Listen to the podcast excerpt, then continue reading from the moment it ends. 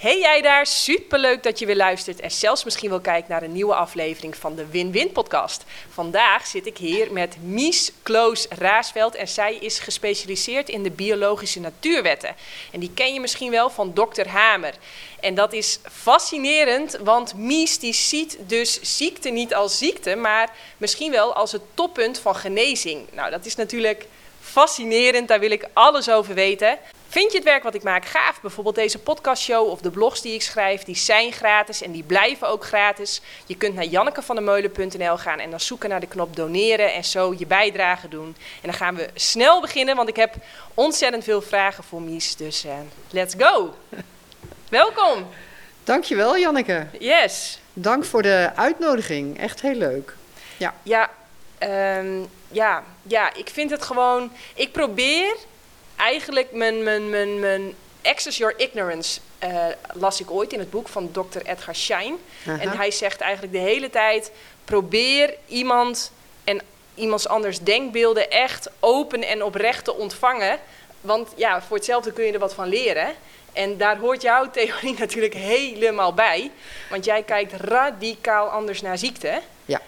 Um, waar iedereen helemaal in zak en as is als iemand ziek wordt, sta jij een soort van te juichen. Want nou. nou, dat ook weer niet. Dat daar ook weer niet echt. Daar mag je zo dan uh, meer over vertellen. Maar jij ziet wel van, oh, dan is het lichaam juist in herstel. En dan gaan we juist de goede kant op. Ja. En dan gaat het niet bergafwaarts. Nee, dan gaan we weer Maar, richting... Ja, dat wordt ook herkend. Want mensen worden ziek op het moment dat het juist de goede kant uitgaat. Hoe Ja. vaak, hoe vaak Ja. hoor je mensen niet zeggen van eh, het ging net zo lekker en nu heb ik dit. Ja, en heb ik letterlijk opgeschreven, want we zitten nu op het punt dat het bijna vakantie wordt. Ja. En dan ga je zo meteen zien, mensen zijn nu keihard aan het werk. Ik was vanochtend aan het roeien met mijn maatje en die zei, ik heb het nooit, maar ik kon mijn werk niet loslaten in de boot. Ze zegt, we zitten zo hard met z'n allen richting die vakantie toe te werken. Nou ja, en je zult zien als het dan straks vakantie is en ze gaat ontspannen, dat ze ziek wordt. Ja. Nou, daar wil ik ook van jou alles Ja. over weten. Hoe kan dat? Juist door de ontspanning. En dat weten we ook. Want eh, hè, wanneer word je ziek? Dat is in een weekend. Of aan het begin van de grote vakantie, zoals je al zegt. Hè, mijn vader die was allergisch voor het water in Italië. Maar alleen de eerste drie dagen. Dat was dan het, eigenlijk het, het smoesje van mijn moeder om dat te verklaren. Ja, maar hij komt daar in Italië aan. Hij was enige chauffeur. Hij komt daar aan. Eh, eindelijk kan alles van hem afglijden. Nou, en dan krijg je een fysieke reactie. Hoeveel mensen krijgen niet eh, een, een probleem na pensioen? Hartaanvallen, je bent vier tot zes weken met pensioen en poef, daar ga je. Ja. Ja, ik heb de voorbeelden ook om me heen. Ja, Hé, hey, maar eh, ehm, die biologische natuurwetten, dat is in- geïnspireerd door dokter Hamer. Die ontdekte dat eigenlijk. Hij kreeg een hele agressieve vorm van teelbalkanker. Ja. En, en hij ontdekte dat met al die mensen daar op de kamer, dat dat gebeurde. Want hij lag daar met allemaal andere kankerpatiënten, om het toch maar even zo te noemen, op een kamer. En hij ontdekte van wow, wij hebben allemaal nu zes, zeven, acht weken geleden hebben wij een conflictinslag gehad. Hij was dan zijn zoon eh, was. ja hij was zijn zoon eh, verloren, Ja. inderdaad. Maar kun jij vertellen hoe dit voor jou, hoe ben jij bij die eh, biologische natuurwetten gekomen? Wat we, je kinderen Ja. hebben daarmee te maken, toch? Ja, gedeeltelijk. Kijk, ik ben een echte beta. Ik heb eh, in de, op de middelbare school in de jaren 70 wiskunde 1, wiskunde 2, scheikunde, natuurkunde, biologie. Moest ook nog twee talen doen, helaas. Daar had ik een hekel aan. Eh, waarom dit belangrijk is, het moet voor mij wel logisch zijn. Als het niet logisch is, als ik het niet kan beredeneren, niet kan snappen, dan komt het niet binnen. En eh, ik ben daarna naar Wageningen gegaan, heb hydrogeologie daar gestudeerd, getijdengolven en zoutindringing in estuaria berekend. Dat was in Suriname. Eh, in die tijd hè, waren er ook mensen die al anders dachten. Die, hè, boeddhisten, eh, ik noemde ze toen de geitenwolle sokken. Ik had er niks mee met die, met die mensen. Maar toch wist ik als tiener al dat datgene wat dit lichaam laat doen, wat het doen, denken wat het denkt, zeggen wat het zegt, dat dat niet dood zou gaan. Dus ik wist dat de dood bestond voor mij niet. Het interesseerde me toen niet. Ik was er niet mee bezig. Ik dacht dat zie ik wel als ik dood ga. Maar ergens was dat wel een, een spiritueel weten wat bij mij eh, hoorde. In onze studententijd was er op een gegeven moment, ik woonde in een huis met een, een, een eh, meisje, studievriend, vriendin, die was protestant. Mijn toenmalige vriend, nu mijn man, die was katholiek. En op een gegeven moment hadden ze zo'n discussie onder elkaar over het hiernamaals en het eeuwig leven en hoe je dan moest leven op aarde en hoe je dan in de hemel moest komen. En ik hoorde dat zo'n beetje aan. En uh, nou, dat eeuwig leven en het hiernamaals en eeuwig leven en hiernamaals. En op een gegeven moment brak ik in. Ik zeg, jongens, jullie hebben het steeds over het eeuwig leven en het hiernamaals. Maar als het leven eeuwig is, dan is er toch ook een hiervoormaals geweest? Toen was het even stil. En toen gingen ze weer verder over het hiernamaals en het eeuwig leven. Ik denk, oké, laat maar. Maar voor mij was dat toen wel even van, hé, hey, reïncarnatie. Hm, misschien niet eens zo'n raar idee. Daar bleef het bij. Nou, toen uh, na een studie 15 jaar in het buitenland gezeten, vier kinderen gekregen. En daar begon mijn interesse in gezondheid. Want die kinderen worden wel eens ziek. Ik ben nauwelijks ziek geweest, op een verkoudheid en een griepje na. En, uh, maar ja, zo'n kind krijgt wel eens wat. En uh, ik wist, had toen ook al zoiets van, we moeten niet te veel dokteren. We, hè, de natuur die weet het wel. Nou, en dan in het buitenland, dan geven ze ook nog, in elk geval toen, hier in Nederland, nog niet zoveel medicijnen. In het buitenland al wel. Dus waar, was een kind een keer ziek en dan kreeg je een lijst van zes, zeven medicijnen kreeg je mee. En dan begon ik al met strepen.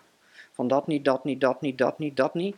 En wat overbleef was meestal een paracetamolletje in de nacht. Want dan sliepen ze lekker en ik sliep lekker. En de volgende dag was het over. En dan waren we allemaal uitgerust en dan was het nou, gewoon klaar. Terwijl als ik dat niet deed, dan waren ze de hele nacht aan het jengelen. Sliepen niet, ik sliep ook niet. Waren de volgende dag was niet over en we waren allemaal chagrijnig. En hadden er geen, nou ja, een rotnacht en daarna een rotdag. Dus dat was in wezen mijn medicijnkit. En ik had ook zo'n boek van de Margriet. Wat heeft mijn kind had ik, bij, had ik erbij. En uh, in elk geval mijn zoon, die was uh, twee toen wij naar Bolivia gingen. En daar kreeg hij op een gegeven moment een, een herpesvirus. Dat zat echt op zijn rechterwangetje en dat ging ook zijn oog in. Nou, dan ga je naar de dokter en die zegt: Als dat herpesvirus echt zijn oog ingaat, dan wordt hij blind. Punt. En uh, dat was voor mij van oei. Dus ik moest toen vijf keer per dag drie zalven in dat uh, oog doen. Nou, hij was hartstikke braaf, lag netjes op zijn rug, liet dat in dat oog doen. Nou, ik heb het één keer zelf gedaan, maar het is alsof je gewoon kaart in je oog wordt gestoken. Dat is echt niet fijn, zo'n zalfje. Op een gegeven moment ging hij naar de kleuterschool. Ook daar moest de juffrouw doen, want ze zaten gewoon als vierjarige al de hele dag op school. Dus twee keer moest de juffrouw het ook doen. En uh, in Nederland hadden we een pied-à-terre. En tegenover dat huis zat een, iemand die in de jaren tachtig al alternatieve geneeskunde deed. Ik ga, ik ga eventjes inbreken, sorry. Mm -hmm. um, nee, helemaal goed. Maar je, je, op dat moment wist jij dus nog helemaal niks van de biologische natuurwetten. Jij was net als iedereen bang. Je wilde niet dat hij blind werd. Je Nee. deed gewoon met salven. Ja. En dit, je deed wat er opgelegd werd eigenlijk Ja. vanuit de, de dokter. Ja. Eh, je probeerde het net als iedere moeder goed te doen met de Ja. kennis en de kunde die je had. Ja. En het bewustzijn wat je had. Ja. En eh, je zoon liet het ook nog toe. Ja. Ja. Eh, ook al deed het super pijn, hij wilde ook niet blind worden. Dus... Nou, ik denk als tweejarige besef je dat niet eens. Hè, dat, Maar jij dat, hebt dat dus twee jaar lang gebruikt. dat heb ik, eh, ja. Nou ja, dat gebruik je nu natuurlijk niet steeds, want dan wordt dat oog weer beter en dan gaat het weg, maar dan begint het weer opnieuw. Het is een beetje zo'n zo'n hangend iets wat elke keer weer terugkomt. Oh, Oké, ja, ik heb geen verstand van, dus ik weet niet wat een herpesvirus... Eh, een koortsuitslag? oh, je Oké, oog? maar jij zei dat het op het wang ja, zat. dat kan ook. Ik zie het vaker namelijk. Ja, ja, maar het kan in je hele gezicht zijn, het kan rond je ogen zijn, op je genitaliën kan het ook nog zijn. En dat Oh, wordt, die huiduitslag, daar wordt herpesvirus genoemd. Oké. Ja. Oké, maar goed, jullie, jullie eh, kwamen tegenover iemand te wonen. Ja, Die, die, dat was het. Ja, die dat, keek iets breder naar ziekte. die deed toen ook al een voedingstherapie. En, Praat eh, door, ik uh, luister. Oké. En een, eh, ze deed ook emotionele. Ze deed eh, wat later EFT werd. Dat, is nu, dat was toen de methode van Callahan.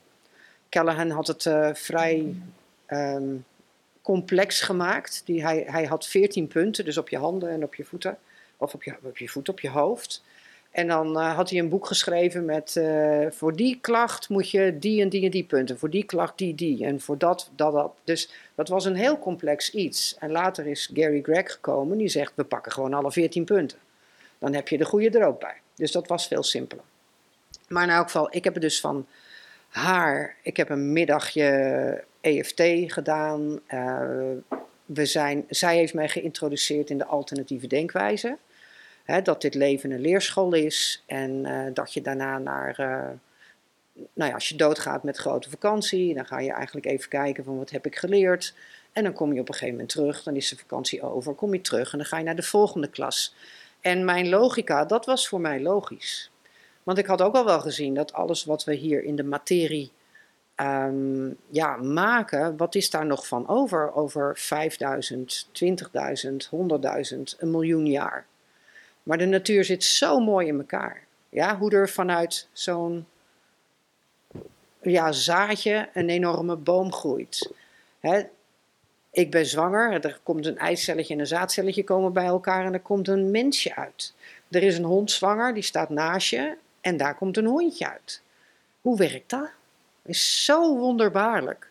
Dus dat kan niet voor niks zijn. En dus wat zij zei, de aarde is een leerschool, dat was voor mij logica. Ja, oké, tuurlijk, dat is logisch. En uh, toen wij dus, um, toen, hè, toen hij die, dat herpesvirus op zijn wangetje kreeg, dat was natuurlijk weer twee dagen nadat we uit Bolivia terugkwamen. Het was zondag, dus ik naar een, een, uh, een arts, nog geen huisartsenpost doen, maar gewoon naar de huisarts, uh, die zalfjes halen, die had ik niet bij me.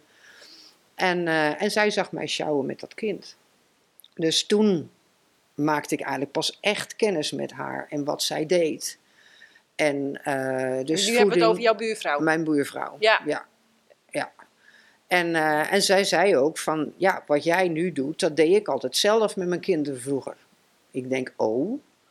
Ja, en toen zijn we dus echt aan de praat geraakt. En uh, ik heb gezien ik heb die emotionele, ik heb gezien wat dat met ons deed. Het hele gezin is, heeft wel iets bij haar gedaan toen. En uh, ze deed de de, uh, ik weet niet of je de NIJ kent. Neuro-emotionele integratie van Roy Martina. En die, dat is eigenlijk met een serie vragen aan het lichaam de emotionele oorzaak van alles. Dingen die niet lukken, een fysieke klacht, uh, emotionele dingetjes waar je mee zit, waar je hekel aan hebt, maar wat toch moet. Uh, nou ja, eigenlijk van alles.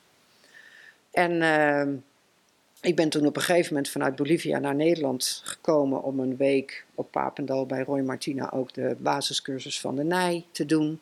Ik heb bij haar een, uh, een middagje Callahan gedaan. En daar ben ik in Bolivia een beetje mee gaan experimenteren. En ik had bizarre resultaten. Echt belachelijk. Ik voelde me net zo'n heks, snapte er niks van. Maar het werkte. Ja. Ik moet de deuren dicht doen. Uh. Okay. Hoor je dat, hoe hard daar geschuurd wordt? Ja, inderdaad. Ja, ja dat, dat is, op de camera komt dat nog veel harder over, hè? Dus, uh... Ja. Helaas.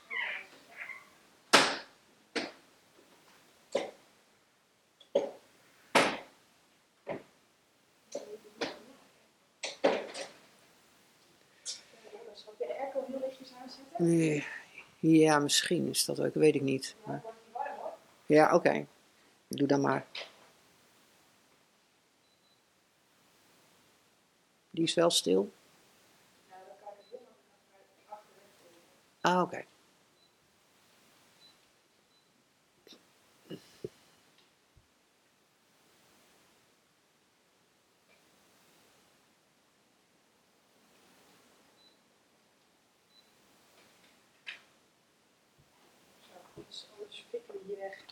Ja. Oké. Okay. Waar waren we? Ja, we zijn er weer. Nee, ik weet waar we waren.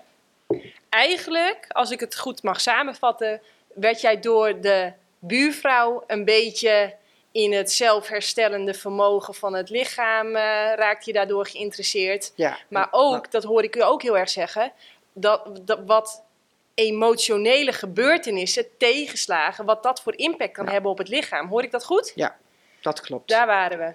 Ja, dat klopt. Ehm, nou, je voelde je net een, je voelde je net een heks soms in, uh, ja, in Bolivia. Ja, ja dat klopt. Je, je maar deed... ik, er, er was nog even iets wat ik er tussendoor wilde gooien. Dan ben ik nou even kwijt. Nou, komt wel weer. Ehm, oh ja, ik ben toen ook geïnteresseerd geraakt in de, het verband tussen religie en gezondheid. Want ehm, bij de natuurvolkeren, een sjamaan en een medicijnman zijn één en dezelfde persoon. Ook Jezus die heelde mensen. Toen in de middeleeuwen, als wij ziek waren, gingen we naar de paters. Dus uh, ik had zoiets van, ja, daar moet een verband tussen zitten. Dus ik ben heel veel van dat soort boeken. Van spiritualiteit en gezondheid. Die, die relatie, wat zit, daar nou, wat zit daar nou achter? Nou, we zijn in 98 teruggekomen. Uh, hebben eerst een paardenbedrijf gekocht. Dat hebben we na vier jaar verkocht. Toen viel ik in een gat, want ik uh, runde dat paardenbedrijf. En uh, de kinderen waren intussen eind middelbare school. Dus die gingen ja, keuze maken voor studie. En uh, nou, begin van het internet, dus ik ook op internet gaan zoeken. Hè, en ik vond zoveel dingen die ik interessant vond, allemaal op alternatief geneeskundig gebied. Maar ja, dan, je bent 45 en ja, je gaat niet meer studeren. Dom. En op een gegeven moment realiseerde ik me dat, van ik ben 45. De kinderen willen dit allemaal niet, waarom doe ik dat niet? En toen ben ik uh, dus inderdaad daarnaar gaan zoeken. En uh, ben ik uiteindelijk uitgekomen op een opleiding in België. Wij woonden tegen de Belgische grens aan. Die was op donderdag en ik wilde niet in het weekend. We, we hadden nog steeds paarden, we dingen vaak wedstrijden in het weekend, dus dat was niet handig.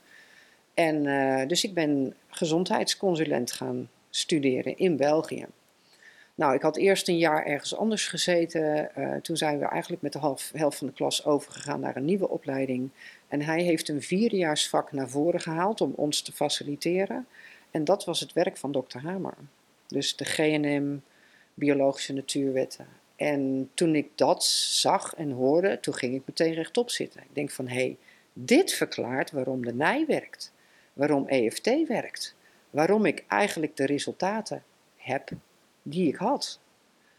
Dus, nou, uh, vertel, we hangen aan je lippen. Uh, Wat zijn de biologische natuurwetten? Waarom werkt het? Eigenlijk is het een, uh, het is geen therapie of behandelmethode. Dat, dat wordt wel zo gezegd, maar ik heb vanaf het begin gezien dat is het niet. Het is een kennis over de werkelijke werking van het lichaam. En hoe dus ook emoties, gebeurtenissen, jouw perceptie van gebeurtenissen, angst, hoe dat in het lichaam uh, werkt en hoe dat zich uiteindelijk als ziekte kan manifesteren.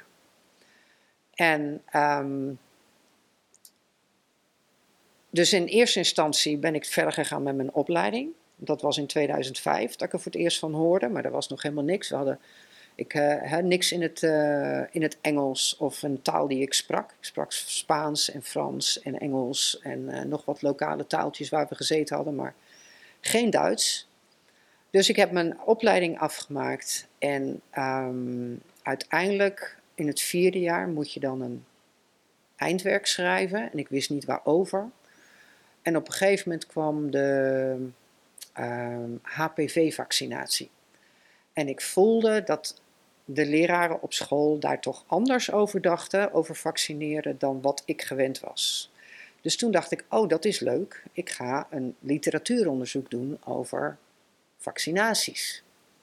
En dat is uiteindelijk een eindwerk geworden, een ja, soort proefschrift, waarin ik ja, gekeken, ik ben een literatuuronderzoek gedaan naar vaccinaties en eigenlijk binnen 14 dagen stond mijn wereld te schudden op zijn grondvesten. Want toen ontdekte ik dat er eigenlijk maar heel weinig van klopte. Toen begreep ik ook waarom dokter Hamer de gevangenis in moest. Want het gaat niet om het beter maken van mensen. Bill Gates zegt ook, de, de bevolking moet terug naar 500 miljoen en daar gaan we vaccinaties en gezondheidszorg voor gebruiken. Dus waartoe dient de gezondheidszorg? Dus um, ja, dat was even echt slikken. Uiteindelijk. Uh, Want als ik het goed hoor, um, was jij in, was jij voor die tijd gewoon nog pro-vaccineren? Geloofde jij in het verhaal van groepsimmuniteit? Geloofde Ja. jij in het verhaal van we moeten een klein beetje besmettelijkheid. besmettelijkheid? Ja, ik heb het allemaal opgeschreven. Ehm, en geloofde jij er dus ook in dat we moeten een klein beetje ziekte inspuiten, zodat we dat immuunsysteem trainen? Ehm, eh, zodat we als we dan echt een keer met die ziekte geconfronteerd worden, dat we heel erg sterk zijn. Ja, Ja. Ik, ik heb denk ik hetzelfde literatuuronderzoek gedaan. Ja, ik geloof er ook niet in. Ik denk zelfs dat je je immuunsysteem er heel erg mee verzwakt. Ehm, en, Ja. Maar wa- wat, wat, neem ons mee, want wat leerde jij? Want je zegt je wereld staat te schudden op, de, op je grondvesten. Wat, wat, wat ontdekte je? Nou, eigenlijk dat, dat dus ehm, de overheden, de, nou ja, wat de wereld bestuurt, dat dat niet ten bate van ons is. En ik zag ook dat gezondheidszorg is een van de hoofdpijlers. Gezondheidszorg en financiën. Dus maak mensen bang, maak mensen ziek. En dan eh, een kat in het nauw maakt rare bokkensprongen. Er is ook een, eh, een boek dat heet eh, De meeste mensen deugen. Vind ik een prachtige titel en dat is ook zo.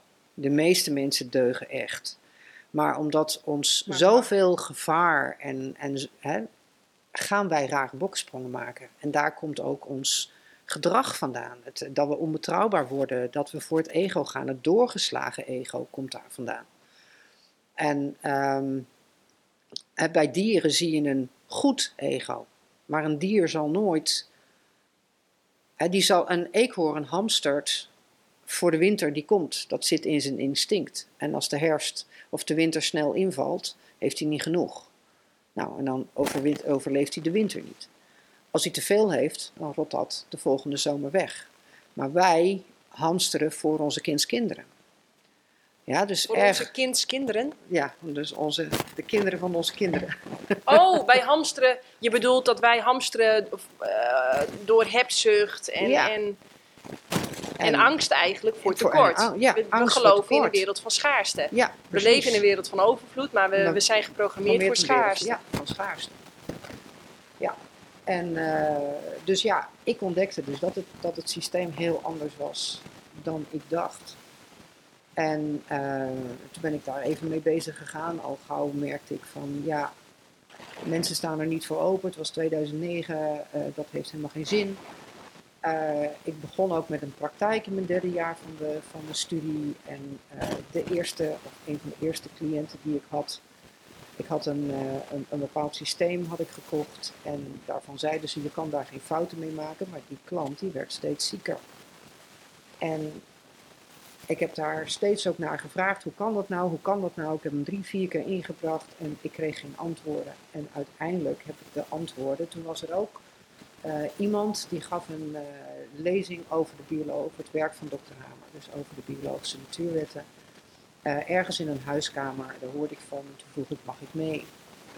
En eh, ik mocht mee. En ik heb in, ja, in die ene middag, werd een avond er nog bij, maar heb ik meer geleerd dan in acht lessen op school. Dus ik dacht, oké, in dat vierde jaar hoef ik dat niet te herhalen. En ik heb eh, daarna, ik denk anderhalf, twee jaar met die man eindeloos aan de telefoon gehangen. En die cliënt die dus niet alsmaar zieker werd, het, werd, het paste perfect in de biologische wet. Hij kon- perfect, hij zei, ik heb hem gevraagd, sinds wanneer heb je dat?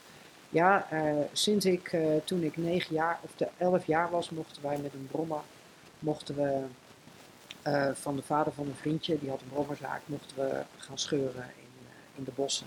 En het was winter en de vennetjes waren bevroren. En ze gingen dus over die vennetjes rijden. En toen is hij door het ijs gezakt. En wat hij kreeg was zijn handen grip houden. Nou, zie jij, zo'n jochie op een brommer, die is bezig om door het ijs te zakken. Nou, kun je het je voorstellen dat hij die grip wil houden op die brommer, om die op dat ijs te houden? Nou, dus toen zijn ze eh, te voet uiteraard naar huis gegaan, zijn ze nog gestopt, waren natuurlijk drijfnat. Dat, eh, die brommers deden het ook niet meer, die waren ook nat. Zijn ze bij een boerderij gestopt om te vragen of ze even hun moeder mochten bellen. Nou, ze mochten niet binnenkomen, ze moesten maar gaan lopen. Daarna heeft hij longontsteking gekregen. En dat snap ik ook, want dan ben je thuis, en dat is dan weer de biologische wetten. Het gevaar is geweken. Hè? En dan krijg je longontsteking. Dus wel een, een soort schrikangst, doodsangst, wat je daar meemaakt.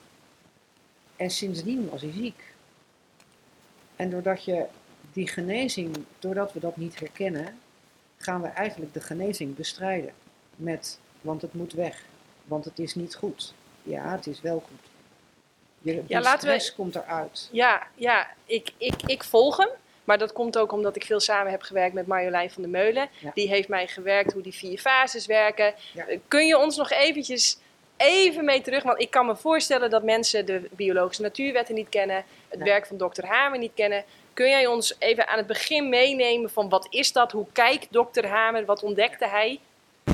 Ja, ik, ik eh, leg het meestal uit gewoon aan de hand van de dierenwereld.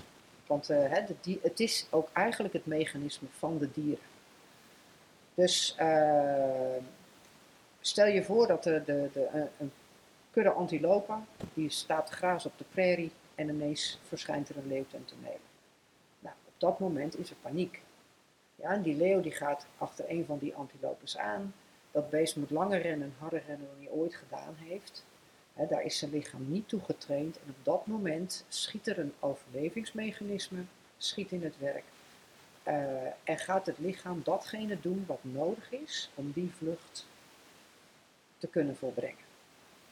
Ja, dus bijvoorbeeld, hij moet meer zuurstof opnemen dan hij kan, dan komen er heel snel extra zuurstofcellen, extra longcellen zeg maar in de long. Al Plap, plap, plap, plap, dat gaat echt razendsnel. Nou, op een gegeven moment bereikt hij de kudde, die sluit zich om hem heen. Het gevaar is geweken, hè hè, zucht van opluchting. Nou, in die stressfase heb je roofbouw op jezelf gepleegd, dus dat dier is extra moe. Eh, die slaapt diep en de volgende dag dan kucht hij een paar keer. Er komt misschien een druppeltje uit zijn neus. En hij heeft het overleefd. Dus in wezen, in die stressfase, op dat moment is er een levensbedreigende situatie, dan doet het lichaam alles wat nodig is om het leven te redden. En dat kan zijn hè, als er eh, op de prairie een droogte is, dat het vocht vast gaat houden. En als die, als die droogte weer klaar is, hè, dat het vocht vasthouden betekent dat je weinig plast. En als het klaar is, dan ga je weer plassen, want dan is het niet meer nodig. Die vullen zich weer, er is weer water je kan weer drinken. Dus dan is het niet meer nodig. En zo zijn er dus om, ja, heel veel eh, situaties in de natuur die levensbedreigend kunnen zijn. En ons lichaam associeert onze menselijke situaties met een situatie in de natuur die levensbedreigend is. En dan zijn er eigenlijk vier hoofdgroepen. De ene is de meest basale, dat is de stofwisseling. Dus ik heb niet genoeg zuurstof, dat is het verhaal van de antiloop die we net gedaan hebben. Ik heb niet genoeg water, het verhaal van het uitdrogen. Dus het lichaam denkt dan, oh, ik dreig te, eh, sterven door het gebrek aan zuurstof, ik maak snel extra longcellen. Oh, ik dreig te sterven door uitdroging, ik zorg dat ik vocht vasthoud. Om eigenlijk een, een levensbedreigende periode zo lang mogelijk te kunnen doorleven, uithouden en ook oplossen. Ehm, een lever, dat is dan een verhongering. Hè? eh, en dat is meer iets van, ja, ik kan het niet verteren. Dat kunnen we in menselijke situaties zijn dat vaak ontslag of een faillissement. Van ik heb geen geld, ik heb drie studerende kinderen, hoe krijg ik eten op tafel? En dat wordt door het lichaam vaak geassocieerd met er is een gebrek aan voeding en dan, krijg je, dan gaat de lever eigenlijk een superlever worden om alles te kunnen verteren wat er nog in het lichaam zit, om dat zo lang mogelijk vol te houden. En de ziekte komt als dat klaar is. Wacht even, wacht even, sorry. De, jij zei, ik, er zijn vier groepen. Ja, oh ja, sorry. Ja, we gaan even verder. Dus dat is de stofwisseling. Dan de tweede groep, eh, dat is aanval. Aanval en bezoedeling. Dus de hygiëne, maar ook er komt ineens een leeuw. Ik word aangevallen door een leeuw. Bij ons kunnen we dat zien van iets stuit me tegen het borst. Ja, en ik ken iemand die zei, het ontslag, de manier waarop ik ontslagen ben, dat stuit me tegen het borst. Hij maakt ook hier dat gebaar en die kreeg ook hier een fysieke reactie op dit gebied. Dan zie je ook hoe emoties eigenlijk ook fysiek een gevolg hebben. En eh, wat er dan gebeurt bij een aanval, dan eh, gaat de onderhuid die gaat meer cellen maken. Eigenlijk kweekt hij een dikke huid om de volgende aanval beter te kunnen weerstaan. Dus ook weer overleving. Nou, en dan zijn er nog twee groepen en die hebben allemaal te maken met, met de kudde. Met eh, de kudde op de prairie. En dat zijn ook hè, dat zijn de scheidingen en eigenwaarde inbreuken. Dus als je gescheiden raakt van een kudde, als zoogdier, je bent klein of zo, ja, je hebt de veiligheid van de kudde nodig. Dus scheidingen, het gescheiden raken van de kudde, is in de natuur een groot probleem. En dat is bij ons ook zo. Ja, wij, uh, ja, wij, wij willen ook niet gescheiden raken van onze familie, want waar moeten we dan heen als een moederziel alleen op deze aardbol zit? Dat is werkelijk levensbedreigend. Dus dat is ook iets waarin het lichaam ons gaat helpen en waarin je daarna ook fysieke symptomen kunt krijgen, bijvoorbeeld een huiduitslag. En dan de vierde groep, die is eigenlijk niet zo voor de dieren. Want de dieren, um, vierde groep zijn eigenwaardeinbreuken. Dat is eigenlijk een indruk op een oordeel over onszelf. Ik ben niet goed genoeg, een ander is veel beter. Dan laat ik me maar aanpassen. En daar zit ook, als ik niet goed genoeg ben, dan word ik gescheiden van de kudde. Maar een dier oordeelt niet over zichzelf. Ja, een dier zal niet tegen zichzelf zeggen dat hij niet goed genoeg is, of dat hij te dom is om bij de kudde te horen. Of te dik, te lelijk. Te dik, te lelijk, te, te dom. Ja, dat, dat is echt bij die dat zeggen. Dus bij een dier zullen eigenwaarde inbreuken vooral komen doordat ze een ongeluk hebben gehad. Pootje gebroken, kunnen de kudde niet meer bijhouden. Nou, of ik zie een hert voor me, een groot mannelijk hert, wat dan zijn gewei uh, verliest. Want ik zag wel bij onze hond, als wij die schoren, of zeg ik dat goed, schoren? Ja, ja, ja. Volgens mij wel. ja, ze hebben gescheerd, geschoren, toen we zijn haar eraf gingen halen. Dan kwam die zijn hok niet uit. Alsof hij zich toch schaamde. Zoiets van, ja, weet je, ik ben hier de reu, de dekreu. Ik heb uh, de meeste nakomelingen hier van heel Friesland. Uh, ja, is dat schaamte of is dat meer, oh, ik voel me onveilig? Oh, grappig, dat weet ik niet. Maar wij hadden echt het idee dat hij, dat hij zich schaamde. Dat hij zoiets had van. Ja, maar dat is natuurlijk menselijke projectie op een dier. Dat zie je heel vaak. Dat mensen zeggen van ja, een dier denkt. Nee, een dier denkt niet. Een dier leeft helemaal in het nu en volgt zijn lijf en zijn instinct. Maar een dier heeft geen oordeel. Oké, dus dat is onze menselijke dus, projectie. Dus ik denk dat hij, hè, doordat hij zijn vagie kwijt is, ja, dat hij, dat hij zich... Misschien onveilig heeft gevoeld en daarom is zijn hok... Uh... heel raar heeft gevoeld, zeker als het een dikke vacht is ja. en hij is ineens klaar. Ja. Het is ineens weg. Dat ja. Die, uh... ik weet wel dat wij hebben paarden naar Duitsland gebracht in de opvolk. En um, dat is ook weer een heel mooi voorbeeld. Uh, zij vertelde dat de Duitse overheid die heeft de bossen rondom hun boerderij hadden ze verkocht aan een houtexploiteur en die is al die bossen gaan kappen. En zij voelde de pijn van de bomen. In dat jaar zijn er vier van de acht merries hebben geaborteerd. En bij een zoogdier is de kudde heel belangrijk. Als jij geen veilige ruimte hebt om een jong te krijgen, dan aborteer je. Ja, dus dat is eigenlijk territoriumverlies, is dan het, uh, het, thema. En, uh, en ik vroeg ook later dus uh, van wanneer waren die abortussen en wanneer zij hebben die bossen gekapt. Maar die bossen waren dus vlak van tevoren gekapt. En toen kwamen die abortussen. Abortussen en, is, is eigenlijk in dit verhaal een soort van miskraam. Ja, dus het, het veulen komt eraf. Ja, ja. En, en dat zie je ook wel als, als honden bijvoorbeeld onveilig zijn, dan eten ze hun jongen op. Dus als wij ons te veel ermee bemoeien, dan zou het wel eens kunnen zijn. Wij doen dat dan vanuit bezorgdheid en dat, dat we willen dat alles goed gaat. Maar het dier voelt zich eigenlijk door ons bedreigd. En dan kan het zijn dat ze hun jongen opeten. Dus laat de natuur, gewoon de natuur, die weten het wel. Instinctief weten ze precies wat ze moeten doen. Dus die vier groepen, zullen we ze nog even samenvatten? Ja, het, eerste is de stofwisseling. Is de stofwisseling. Aanval En dan bezoedeling, dus eigenlijk de bescherming is dat van de onderhuid. En we hebben allerlei beschermende weefsels en structuren. Maar eh, verklaar je daarmee ook eh, waarom pubers heel vaak acne krijgen? Ja. Dat Wat, is wat, is jouw visie daarop dan? Want dat, die valt in die tweede categorie, toch? dat is in die tweede categorie. Ja. Dan, dan wil je dus aantrekkelijk zijn. Wat, wat doe je in de puberteit? Dan, hè, de Je wordt vruchtbaar. Ja, je, de hormonen gieren door je keel. Je bent op zoek naar het, naar het andere geslacht, interesse in het andere geslacht. En je wilt dus aantrekkelijk zijn. En de acne is eigenlijk eh, een poging van het lichaam om jou aantrekkelijk te maken, maar dat gebeurt dan niet. Maar dat is ook weer eh, onze perceptie. De angst om onaantrekkelijk te zijn zorgt met de acne, wat eigenlijk de genezing is, dat je onaantrekkelijk bent. Dus het is letterlijk, jouw perceptie wordt in de genezingsfase jouw fysieke werkelijkheid. Zo, die is, die is, dat is, ja, je moet er even over nadenken bijna. Maar dat Ja. is wel, dat, dat laat dus weer zien dat je een product bent van je overtuigingen. Ja. Ik ben ervan overtuigd dat ons lichaam de fysieke manifestatie is van ons bewustzijn.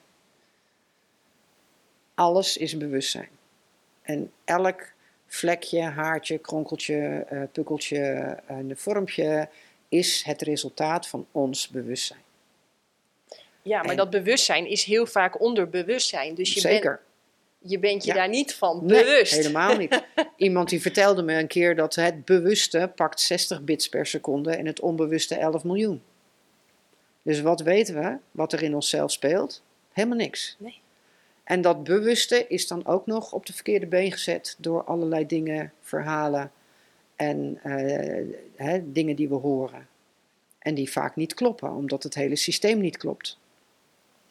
Nou ja, of het klopt wel, maar. eh, nou, nee, jij bedoelt dat het, het systeem, eh, de financiële wereld, de Mm, precies. farmacie.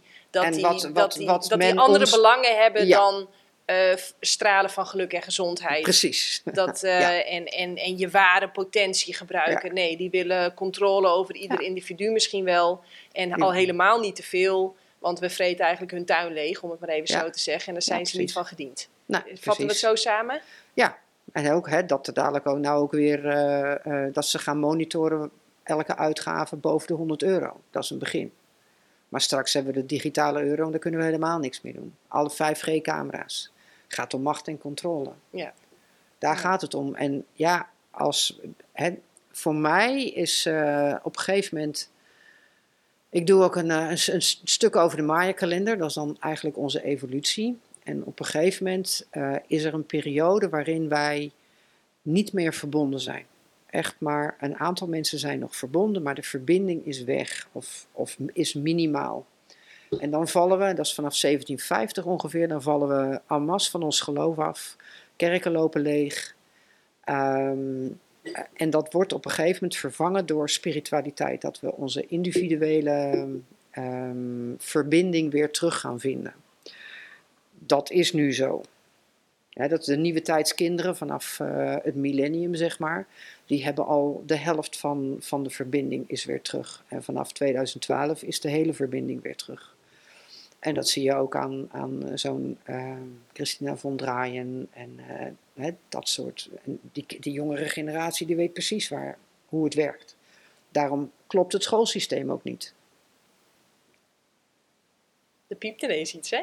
Ja, er piept iets. Er Maar, piept iets. Ik ga even een check, check. eh, even ja, want ik zie ook op de jouw- computer zie ik Is jouw telefoon uit? mijn telefoon. Nee, maar ik word niet vaak gedaan. Maar ik zal hem wel even uitzetten. Ja, dat oké. Dat draait ook. Ik ga hem wel even, ik ga hem gewoon even op vliegtuigstand zetten. Zo. Ja. Hier draait ook alles. Hier draait ook alles. Stekkers zitten er allemaal in. Nee, dat draait. Nou, dan draait alles. Maar wij kwamen hierop door die vier groepen. Ja. Vertering, eh, Aanval. aanval, En toen, toen begon jij over acne. acne, ja. even een zijsprong. acne. Dus acne, dat los je in jouw theorie, om het dan maar even zo te zeggen, ehm, eerder op met door echt van jezelf te gaan houden. Dus je zou eerder zeggen, ga EFT doen, dan je Ja. dieet aanpassen. Het komt, het komt vanuit het bewustzijn. Dus, eh, en het is de angst om niet aantrekkelijk te zijn. Ik ben mismaakt, ik ben mis- misvormd, ik ben onaantrekkelijk. En eh, dan gaat je huid je daar eigenlijk tegen beschermen. Dus je, wordt, je krijgt een dikkere huid. En dat zijn dan vaak eh zweetkliertjes of talgkliertjes. En in de genezingsfase gaan die ontsteken. Dus dan, dan krijg Iedere je... keer als je dan wel van jezelf gaat houden. Nou, of als, als een keer een, bijvoorbeeld, hè, je bent een meisje, als een jongen dan belangstelling voor je hebt, dan ga je, oké. Of je komt thuis en eh, het is even niet meer nodig. Want zo snel gaat het, hè? Dus je gaat uit bijvoorbeeld en je hoopt dat iemand naar je kijkt en eh, eh, dat gebeurt niet. Nou ja, als je thuis bent, dan, dan, kan dat niet meer. Kan je ook in genezing gaan. En de volgende dag, ik was onaantrekkelijk, heb je acne of, of meer acne. Kan ook zijn dat een jongen wel naar je kijkt. Ah, ik ben aantrekkelijk. Dan ga je ook in oplossing, krijg je meer acne. En dan voel je je Weer onaantrekkelijk. weer onaantrekkelijk. heb je weer en dan, dan die en dan- ja, en dus, dan- dus waar gaat het over uiteindelijk? Over vrede hebben met alles wat is. En vooral vrede met je lichaam. Wie jij bent. Jouw fysieke manifestatie van jouw bewustzijn. En ehm, Dat was de derde. Eh, dat, eh, nee, dat was de Oh, de, tweede. de tweede. Dan En hebben we de derde. Is dat scheidingsconflict? dat zijn die scheidingsconflicten. Ja, dat je dus niet gescheiden wil raken van, van je kudde. Zeker van hè, bij ons dan ook onze ouderlijke familie. Als je klein bent, het is levensgevaarlijk om gescheiden te raken van je ouders. En als huppel, huppeltje van twee of drie of zes alleen in deze wereld rond te lopen. Dus daar ben je, dat, je- koste wat kost, wil je dat vermijden. Dat zijn ook vaak wel eh, gedragsveranderingen, eh, ook wel eh, eigenwaarde, dat je heel erg gaat pleasen, dat je vooral maar eh, zorgt dat je mama niet boos maakt, dat je papa niet boos maakt. Dus dat is een groot gevaar en daar hebben wij zo onze mechanismen voor om dat te vermijden. En als je dat dan hebt vermeden of het is geen gevaar meer, dan kun je huiduitslag krijgen. Dus wat je heel vaak ziet is ehm huiduit, eczeem en huiduitslag bij baby's als de moeders weer gaan werken. Wanneer, het, mijn eigen kleinkind, toen die geboren werd, toen haar moeder weer ging werken, toen s'avonds zaten ze in het ziekenhuis, want ze had voor het eerst koorts. denk je, ja, logisch. Mama is weer thuis. Ze heeft het allemaal overleefd, maar het was de eerste dag dat zij zonder mama door moest. En daar geeft een kind een reactie op. En bij scheidingen kan het dan zijn, een kindje wordt naar de peuterspeelzaal gebracht. Hij is gescheiden van zijn moeder. S'avonds gaat hij weer terug. Scheiding is opgelost. Er komt een huiduitslag. Maar voordat je helemaal door dat programma heen gaat, moet hij er weer heen. En dan krijg je de chronische. Dus elke keer wordt het weer getriggerd. En dan komt hij thuis. En dan lost het weer op. En dan gaat hij er weer heen. En dan lost het weer op. Weekendmigraine is er ook zo één. In de, in de week heb je stress van je werk. En dan in het weekend ben je thuis. En dan krijg je migraine. Dat is een heel andere vorm dan huiduitslag, maar het heeft daar ook wel weer mee te maken. Of mee te maken, het is een ander thema. Maar. Dus je ziet elke keer dat als de ontspanning komt, dan krijg je de, de problemen. En, eh, en we- we gaan dan toch nog die vierde, Ja, de eigenwaarde, die is het mooiste. de eigenwaarde inbreuk. Ja, Dat is dus als jij, je hebt een imago opgebouwd, hè, dus je hebt een verhaaltje over jezelf, dat wil je eigenlijk in stand houden. En als iemand anders daar dan afbreuk aan doet, ja voor mij begint het veel eerder. Kijk, eh, hè, als je in de buik zit, dan eh, alle controles. Ja.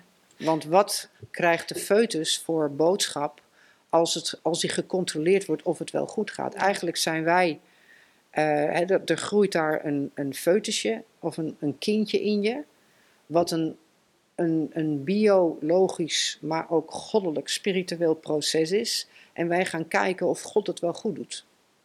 Wat voor boodschap krijgt de foetus? Oh, er kan wel eens iets mis zijn met mij. ik vertrouw je niet. Ja. Ik vertrouw je niet hoe je groeit, ik vertrouw je ontwikkeling precies, niet. Precies. Ik vertrouw niet dat jij weet Nee. hoe je er straks uit moet. Ik vertrouw niet dat jij weet wanneer je eruit moet. Nee, alles wordt gecontroleerd. Ja, En dan eh, kom je ter wereld en dan krijg je een hielprik. Je zou wel eens een hele ernstige eh, erfelijke ziekte kunnen hebben. En dan komen de vaccinaties met de boodschap: je kunt het niet alleen, want anders word je ziek. En dan het schoolsysteem. Dat is helemaal leuk, want we moeten alles kennen.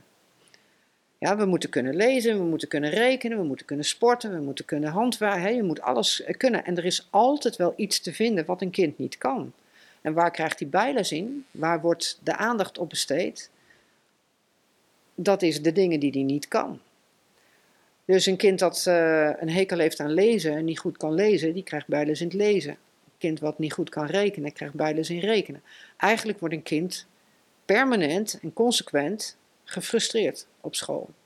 Wat blijft er nog over van jouw zelfbeeld? En hè, dat is dus, ik ben niets waard. Uh, ik zie ook vaak mensen die, hè, ja, mijn vader die hield me, zo, die hield me heel kort. Hij, ik was helemaal niks voor hem, ik deed niks goed, want hij vertrouwde me niet. Ga je naar vader kijken, dan is hij alleen maar bang dat jou iets zal overkomen en dat je. Niet slaagt in het systeem niet slaagt in het systeem of dat hij zelf gezichtsverlies uh, leidt. Maar uiteindelijk gaat het om zijn perceptie en zijn overtuigingen die zijn gedrag bepalen. Het is niet jouw schuld. Maar jij geeft wel, eh, je denkt altijd als kind dat het jouw schuld is. Mhm. En daar komen eigenwaardeinbreuken die zijn zo diep, zo primair, zo pril, echt in de prille jeugd al ontstaan daar, het bepaalt ons, ons gedrag, ons karakter, uh, de beroepen die we kiezen, de hobby's die we hebben. Het is niet te geloven. Ja. Nee, ja, en, ik, uh, en, ik voel hem helemaal zo. Ja, en hoe kom je daaruit? Nou ja, aan eerste instantie daar niet aan mee te doen. Ja. Oh, je bedoelt, hoe kom je eruit als je het is je moeder wel honderd echo's heeft gemaakt en een hielprik? Ja, dat hebben we allemaal. Uh, dat hebben we allemaal meegemaakt. Ja, dus nou, die, bijna die allemaal. Ja, bijna allemaal. Ja, dus die eigenwaarde-inbreuken, die worden er gewoon ingeramd. Ja. En jij, de, de, de, de, camera doen we nu even uit, maar jij denkt dat er misschien zelfs wel een agenda achter zit, achter dit prachtige plan. Ja, zeker. Oh, jij bent zeker zelfs? Zeker. Ja. Waarom, waarom gaan die vaccinaties, uh, nou ja, omhoog, uh, naarmate we verder... Bewust worden? Ja, nou ja, verder naar het, uh, de, de, dat, dat wij ons weer gaan verbinden. Kijk, die, die tijd van onverbondenheid, die is van 1750 tot ongeveer, uh, nou ja, eigenlijk de flauwe power van de jaren 60 is de eerste verbinding die terugkomt. Ja, en in, uh, op 1 januari 1999, dan is de helft weer open. Onze, onze intuïtieve kant is weer open. Hoe kunnen ze tegengaan dat dat luikje naar boven open gaat? Dat schrift erin pompen. Ja, gist erin pompen, ja, ik zie het ook zo, ja. hey, en... Uh, wat vind jij dan van al die bevolkingsonderzoeken waar je nu helemaal dood mee wordt gegooid? Want ik heb laatst, ja, ik betrapte dus mijn moeder erop dat zij daaraan meedeed. Nou, ik word niet snel boos hoor, maar ik, ik heb de, help mij met woorden. Want ik voel gewoon aan alles, ah, doe daar niet aan mee. Het is echt een soort van, je moet het zien als een businessmodel. We verdienen al superveel aan zieke mensen. Maar wat kunnen we doen om ook gezonde mensen al dusdanig bang te maken of preventief te screenen, dat we ze al veel eerder klant maken? Ja, daar zie ik die bevolkingsonderzoeken. Maar ik heb nog niet helemaal de goede woorden. En wat ik ook vaak, wat ik ook tegen mijn moeder zei, is: stel je voor, ze vinden wat, hè? Dan gaan ze al heel. Ja, als je met een beetje geluk tref je een hele vriendelijke, holistisch kijkende, open-minded arts. Maar ik denk dat de kans groter is dat je iemand gaat vinden die zegt: Nou, u speelt met uw leven, u moet nu wel snel handelen. Als u nu uh, niet dit en dit en dit doet, dan bent u over zoveel jaar. Dat gaat toch in je zitten. Dat gaat toch aan je knagen. Ja, zeker. Dat, dus ik zeg: En wat, wat ga je dan zeggen? Van nou ja, bedankt uh, voor de diagnose, maar ik ga zelf mijn leven aanpassen. Dus ik zeg: Dan ga je pas je leven aanpassen als je de diagnose krijgt. Ik zeg, ga dan gewoon even met mij 10 minuten om de tafel zitten. En dan gaan we eerlijk kijken van wat wil je eigenlijk aanpassen, maar wat lukt niet. Doe het dan al nu. Ga niet wachten op zo'n negatief testresultaat. Ja, ik weet niet. Ik heb kortsluiting. Ja. Hoe kijk jij daarnaar, Mies? Uh, kijk, we hebben allemaal biologische programma's. En meerdere per dag. Kijk, als, uh, als je gewoon s'nachts in bed ligt en je dochter die is uit en uh, ze moet om 12 uur thuis zijn, maar het wordt half één en het wordt één uur en ze komt niet binnen. Dan kan jij bezorgd raken en bijvoorbeeld met je borsten reageren. Ja, dat die borst, die wordt dan een superborst en die, die, die gaat moedermelk maken, want mijn, mijn kind is niet thuis. Ook Dan als, dat, je- ook als dat al 18 is. Ja, maakt niet uit. Oké, zo ontstaat borstkanker dus. Ja, dat zou een vorm van borst, eh, nou ja, borstkanker. Je reageert met je borsten. Oké, ja. Ja, en op het moment dat je dan de sleutel in het slot eh, hoort steken, dan, dan ben je eens even goed giftig, want dan moet je even jezelf afreageren. En vervolgens val je in slaap en dan zal je lekker diep slapen. En eh, heb je dan op dat moment, de volgende dag bijvoorbeeld zo'n borstbus, dan zouden ze iets kunnen vinden. Is die 14 dagen later, is het al lang opgelost. Dus dat soort dingen, ja, het moment, we hebben het allemaal. Dus baarmoederhalskanker heeft te maken met een seksuele frustratie. En dat kun je dan aan situatie, bijvoorbeeld mijn man die kijkt naar een ander, of mijn man gaat vreemd, of ik ben bang dat hij dat die vreemd gaat, of wat dan ook. Kan ook, wat heel veel voorkomt, seksueel misbruik, eh, betast zijn wat je niet wilt. Daar kan baarmoederhalskanker van komen, of tenminste een baarmoederhalsprogramma is er net iets, een, een situatie waarin je, waarin je niet helemaal vertrouwt of je man jou wel trouw is of wat dan ook. En je gaat dan zo'n bevolkingsonderzoek doen, dan kunnen ze wat vinden. Ga je twee maanden later, is het allemaal al weg.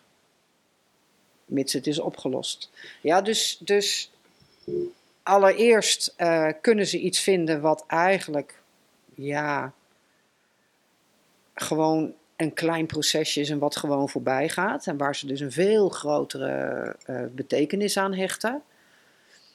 Ehm, en je krijgt in het ziekenhuis heel veel angst over je heen. Want ze zitten in een heel andere paradigma. En, en ziekten zijn levensbedreigend. En, eh, moet bestreden worden, er moet tegen gevochten Ja. worden. en, en dat, ja, dat kan ook weer, dat, dat geeft dan weer vervolgprogramma's. Dus eigenlijk, een diagnose zet vaak de ziekte vast, want dan heb je het. En ehm, En je gaat Dan- je ermee identificeren. je gaat wordt- ermee identificeren en, en je krijgt de angst van, van ook het ziekenhuis, maar ook de mensen in, in je omgeving krijg je over je heen. En oh, wat verschrikkelijk. En ehm, ja, het, het, het gaat een, eigenlijk gaat het gewoon een eigen leven leiden. En eh, dus ja, bevolkingsonderzoeken, ja, ik doe ze nooit. Nee, ja, nee, ik ook niet. Ehm, ik ook niet, maar ook omdat. Ja, ik ook niet. Maar ik, ik, ik wil eventjes inzoomen. En ik had gisteren een blog online gezet. En omdat ik ontdekte dat sommige oncologen. Ehm, die nemen als ze dan vervolgens zelf geconfronteerd worden met kanker. zelf geen chemo of bestraling. Heb ik ook, Wat zei ja, heb ik ook gehoord, ja. Ja, en dan, ja, ik vind dat opvallend. Of dan Tuurlijk. zie ik een filmpje van een visboer die zijn eigen vis niet eet. Of eh, ik zit nu in een groepje met allemaal andere ouders die hun kinderen ook niet naar school sturen. Nederlandse Vereniging voor Thuisonderwijs. En daar zitten dus allemaal leraren bij. Ja. Ja. da- dan, dan oké, het zegt niet alles, maar het zegt wel iets. Ja, het zegt Bij heel mij, veel. ja, het zegt heel veel. Voor jou, voor mij. Maar ik denk dan direct, wat weten zij wat wij niet weten? Dus dat zet ik zo in een blog. Hè? Gewoon eigenlijk een open vraag. Wat weten zij wat wij niet weten, waarom ze die keuze maken? Ik vind het opvallend. Maar dan moet je je wel voorstellen dat er mensen zijn die echt heel boos op mij reageren. Zo van, ja, ik had leukemie bijvoorbeeld en de chemo heeft mij toch echt wel gered. Ja. Zonder chemo was ik er niet geweest. Nee. En eh, mijn behandelend arts kreeg toen toevallig ook, hè, mijn oncoloog kreeg, werd toen ook geconfronteerd met kanker. Ja, die heeft echt wel direct chemo en bestraling genomen. Ja, maar als jij denkt dat dat, kijk, alles zit in het bewustzijn, hè? Als jij denkt als, dat dat jou gaat helpen, als, jou dat weet, als jij dat weet, dan helpt het. Ik heb op een gegeven moment, eh, dat was heel mooi. Een, eh, Omdat, wacht even, mag ik dat afmaken? Als jij denkt, dit is mijn verlossing, Ja. dit is mijn, je ontspant, het Ja. lichaam kan het werk doen inderdaad, en dan lost het zich ook op. Niet Ja. eens door de chemo, al hadden ze gewoon Nee. eh, water Kijk, met elektrolyten ingespoten. Het, Het- gaat om de ontspanning en de nou, rust. je bent al in genezing. En als jij doet waar jij vertrouwen in hebt, dan gaat dat werken. Dus ik heb op een gegeven moment een, eh, een verhaal gehoord van eh, iemand, er was een verpleegster en er lagen tien mannen op een zaal. Allemaal kanker, allemaal chemo en bestraling. Of, eh, en een van die mannen kreeg totaal geen bijwerkingen, helemaal niks. En de dokter die vond dat dus vreemd, dus die op een gegeven moment naar die man gegaan en die vroeg van, goh, wat doe jij toch dat, ik, ik, dat jij helemaal geen bijwerkingen hebt? Hij zegt, ja maar dokter, u hebt mij gezegd dat die chemo, eh, dat dat mijn kwaaie cellen opeet en dat het beter wordt. Ik heb het me verwelkomd als mijn vriendje. Dus als jij, als dat jouw weg is en jij weet dat dat jou beter maakt, dan is het oké. Dus dat kan, dat kan verklaren waarom uh, het voor de een super goed werkt. Als die maar bewust en onbewust er helemaal in gelooft en voelt: dit is mijn pad. Maar iemand die lichte twijfel heeft, die eigenlijk vanuit angst zo'n keuze maakt, dus niet vanuit overtuiging, maar vanuit angst van. Uh, ik zou eigenlijk A willen, maar ja, mijn omgeving die pusht mij eigenlijk voor B. Ja. Dan, dan kan het dan wel eens... wordt het uh, kiele kiele. Ja. En wat, wat, wat, zei, dan, wat zei dokter? als, Kijk, ik zeg altijd van, uh, doe vooral waar jij je goed bij voelt. Ja, dat is, dat is uiteindelijk het belangrijkste. Dat is het belangrijkste. Omdat iemand dan ontspant en dan eigenlijk en dan, het herstel Ja, dan komt er in elk geval geen vervolgconflict. Het gaat om, uh, kijk, je zit in een biologisch programma. Dat biologisch programma. Oké, okay, nou ga ik iets zeggen wat niet helemaal wat niet hoeft, maar, maar dat, dat heeft zijn verloop. Daar moet je doorheen.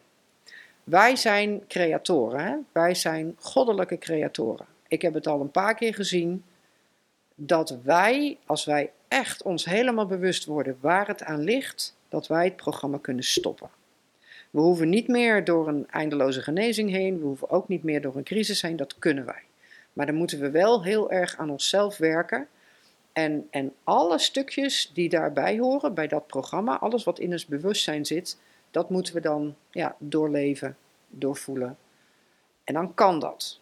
De dieren die gaan er doorheen. Wij kunnen dat. Dat komt omdat wij dus net een klein beetje anders in elkaar zitten. En wat, wat, wat heb je nu gezegd wat je eigenlijk niet wilde zeggen of wat niet nodig was? Uh, dat, uh, ik heb gezegd dat uh, het programma, dat we dat moeten doorlopen. En dat gebeurt meestal wel, omdat ons bewustzijn nog niet zo ver is bij de meeste mensen, maar het hoeft niet. Ah. Ja, maar dat kan alleen maar bij de mens. Dat kunnen dieren niet. En ik heb dat ook bij mijn zoontje. hij had dus dat, dat herpesvirus. Uh, op een gegeven moment, ik ben toen die nij gaan doen en uh, ik ben ook universele energie gaan doen van meester Dang. Dat heb ik in Bolivia gedaan. En daar zeiden ze van, jij kan dit met handoplegging, kan jij je zoontje helen. En uh, nou, dat dorst ik niet. Dus als hij weer zo'n, als hij weer zo ziek werd of weer zo'n uitslag kreeg, dan, ik deed nog steeds die uh, zalfjes, maar ik deed ook wel handoplegging. En ik testte met mijn vingers, een soort kinesiologie. En ik testte dat het beter was om het niet te doen, die zalfjes. Maar ik durfde niet. Totdat ik op een gegeven moment hem wegbracht en op school aankwam en me realiseerde dat ik die zalfjes vergeten was. Ik denk, shit. Nou, dus ik heb hem heel fanatiek universele energie gegeven op hoop van zegen. Het was al een beetje aan het minderen, dus ik dacht van nou, hè, als het niet werkt, dan pikken we het wel weer op vanavond. En ik ging hem ophalen en hij was meer verbeterd dan wat ik normaal gesproken gewend was als met zalfjes. Ik denk, zou dat nou toch echt waar zijn? En dan krijg je een beetje vertrouwen, dus toen ben ik een beetje gaan experimenteren. Dus hè, wel als het begon nog wel de zalfjes, maar eerder ophouden. En, en al heel snel zag ik van, die zalfjes werken helemaal niet. Dus het was vrij snel toen ik alleen maar universele energie gaf. En dan kwam het niet eens meer op. We zaten op een gegeven moment in Disneyland Parijs. En uh, toen zei hij ook van, mama, het begint te kriebelen. Ik zeg, oké, kom maar even mee. En even apart gaan staan, even handoplegging, dat moest dan op zijn hoofd en zijn nek, geloof ik. En na een halve minuut zegt hij, of na tien seconden, van ja, ja, ja, mama, het is genoeg hoor. En rent hij weg, kwam niet op. Het klinkt, uh, klinkt bijna als reiki. Ik denk dat dat allemaal een beetje hetzelfde is. Die universele energie of reiki of gewoon, hè, zoals ik het nu verklaar, is het gewoon het weten dat het dan stopt. Het weten dat het dan stopt. ja. Doorvoelen. Het, uh, um, nou, eigenlijk. Ik moet even iets, uh, iets nog toevoegen aan mijn verhaal. Want ja. uh, ik ben in 2009 uh, heb, ben ik begonnen met mijn eindwerk. En toen ben ik dus alle ziekten waarvoor gevaccineerd werd, ben ik gaan eh, bekijken door de bril van de biologische wetten. Dus ik ben begonnen met vaccinaties, maar ik was ook bezig met die biologische wetten. En ik ben daar dus gaan kijken van wat de verschillende symptomen dan betekenen aan, aan, aan thema. En, eh, dus ik ben daar drie jaar mee bezig geweest. En ehm, ik wist ook al, dat wist ik vanaf het begin, dat het geen therapie of behandelmethode was, maar dat het een kennis is. En jij kunt iets met die kennis als jij, daar, als jij daar vertrouwen in krijgt. Maar als jij die kennis, dat dat gewoon in je hoofd zit, maar niet in je lijf, het is geen innerlijk weten, dan kun jij daar niks mee. Dus men zei dan van als jij de biologische wetten kent, dan verlies je je angst voor ziekte. Ah, uh echt niet. Ja, kleine dingen, een, uh, een verkoudheid, een griepje, dat wil je dan wel eens riskeren. Maar een blaasontsteking wordt al een dingetje. Om daar geen antibioticum voor te nemen, nou, en dan krijg je pijn en dat wordt dan echt wel een dingetje. Dus ik zag dat dat helemaal niet waar was. Je verliest je angst voor ziekte niet, omdat je die kennis hebt. En uh, ook in 2000, uh, eh, ergens toen, had ik een studiegroep en een van de therapeuten die vroeg op een gegeven moment, of eigenlijk ging ze weg uit de studiegroep, van ja, Mies, het is allemaal wel heel mooi en aardig, die GNM of die biologische wetten, maar wat doe je er nou eigenlijk mee? En toen dacht ik, ja, inderdaad, wat doe je er nou mee? Niks. Je kunt er niks mee. Tenzij je het, het, het hè, voor mij ook van, oh, zit het zo in elkaar? Oké, hoef ik me geen zorgen te maken, maar dan ook werkelijk geen zorgen meer maken. Als je dat kan, kijk, angst zit niet tussen je oren, angst zit in je lijf. Jouw lijf heeft slechte ervaringen en jouw lijf zet jou ertoe aan in gedrag, in gedachten, in van alles, om die situatie te vermijden. En als dat geen innerlijk weten is, dan gebeurt er echt niks. Dus wat, de, de cursus is alleen maar kennis. Maar wat doe je er nou mee? Nou, daar had ik toen ook geen antwoord op. En uh, eerst ben ik dus gaan uh, analytisch. Daar ben ik goed in, cognitief, ratio analytisch van hè, wat heb je nodig, uh, thema en fase en wat, welk verhaal vertelt het lichaam. Nou, dan weet je de oorzaak, je weet het thema. Het verhaal van het lichaam is wanneer is het begonnen, wat is er toen gebeurd, hoe heb je dat ervaren, die drie vragen. En dan kom je heel feilloos binnen vijf minuten meestal van, nou, daar is toen iets getriggerd, daar, sinds die tijd. En dan? Dan weet je de oorzaak. En je weet waar je zit, vaak in genezing. En dan? Dat gaat nog niet weg. Echt niet. Dus wat doe je er dan mee? Nou, en toen, uh, dus daar ben ik met die vraag in mijn hoofd ben ik workshops gaan geven. En ik zag ook dat uh, ik heb het geleerd door alle programma's te leren. De hele wetenschappelijke tabel van Hamer. Maar dan zet je allemaal bomen neer, maar het bos zie je niet. En ik heb na een jaar of vier of zo viel bij mij het kwartje van jeetje, dit is helemaal geen therapie of behandelmethode. Dit is een andere denkwijze, dit is een andere leefwijze. Dit, dit, dit. En uh, ik heb datzelfde kwartje zien vallen bij een collega, van dat hij ineens van, ah, ik zeg ja, heb je hem door. Maar niemand geeft die denkwijze. En toen ben ik dus met de workshop, dacht ik, ik ga die denkwijze geven. En eigenlijk door die twee dingen, doordat ik die denkwijze gaf, uh, en de ik snap niet wat je bedoelt met denkwijze. Wat, wat, wat? Wat impliceert dat voor je denken, je doen, je acties, je reacties, je doen, je laten, je voelen? Oh, Oké. Wat, dus... wat betekent het als jij in genezing bent? Wat betekent dat voor jou? Voor iedereen. Voor iedereen. Wat betekent het gewoon sec, ik ben in genezing? Ik heb in mijn opleiding, uh, heb ik ook gehoord, ziek zijn is genezen. Ja? Maar we moesten wachtdruppels gebruiken, we moesten dit gebruiken, we moesten dat gebruiken. Maar als ziek zijn al genezing is, waarom moet je dan nog van alles gebruiken om te genezen? Om te kunnen ontspannen, om in vertrouwen te komen. Nou zeg je wat anders. Om in overgave te maar komen. Maar zo wordt het niet gebracht. Hoeveel stofjes zijn er niet van uh, je moet dat en dat niet nemen, want dat uh, stimuleert de kanker of dat, uh, dat, dat verergert de symptomen en dat niet. Dus dat moet je wel nemen, dat moet je niet nemen. Je moet een medicijn nemen, gewoon puur fysiek. Maar je bent al aan het genezen. Wat betekent dat, dat je Allah genezen bent? Nou, Wat dat je dus je eigenlijk niks hoeft te doen. Dat het lichaam het zelf dat kan. je- ja, maar we doen het niet. We gaan toch weer EFT'en, we gaan toch weer van alles, ja. Omdat er toch zo'n angst in ons zit voor de symptomen. Voor eh, Nou, angst voor de dood. We angst voor de dood, maar het lichaam weet niet dat de dood bestaat. Het lichaam leeft in het nu. Een zoogdier weet niet dat de dood bestaat. Je lijf weet niet dat de dood bestaat. En het dichtstbijzijnde gevaar van het lijf is pijn. Je lijf wil altijd pijn bestrijden. En zal een nieuw programma genereren als er pijn is. Hoe klein ook. Maar wat gebeurt er in een genezingsfase bij met jouw lichaam, als je dus overkoepelend kijkt, dan is de, ehm, de gevaarlijke situatie is voorbij. En je gaat ontspannen en je gaat voelen, want je krijgt symptomen. Het is de ontspanningsfase en de voelfase. Het is klaar. Ja. In de stressfase heb je de spanning. Er is een levensbedreigende situatie. Wat doet het lichaam dan? Fight-flight mode. Elke pijn in je lijf geeft spanning. Op een gegeven moment stond ik, ik een beetje kiespijn. En stond ik voor de kraan en ik wilde mijn mond spoelen en het was koud water. En mijn lichaam deed dit. Ik denk, waarom doe ik dit nou? Gewoon het idee van dadelijk heb ik koud water in mijn mond en dan voel ik die pijn. Ik dacht van, oké, ontspan. En ik heb diezelfde slok koud water genomen en de sensatie was heel anders. Dus pijn is gevaar voor het lichaam. Pijn zal een nieuwe programma genereren, onbewust.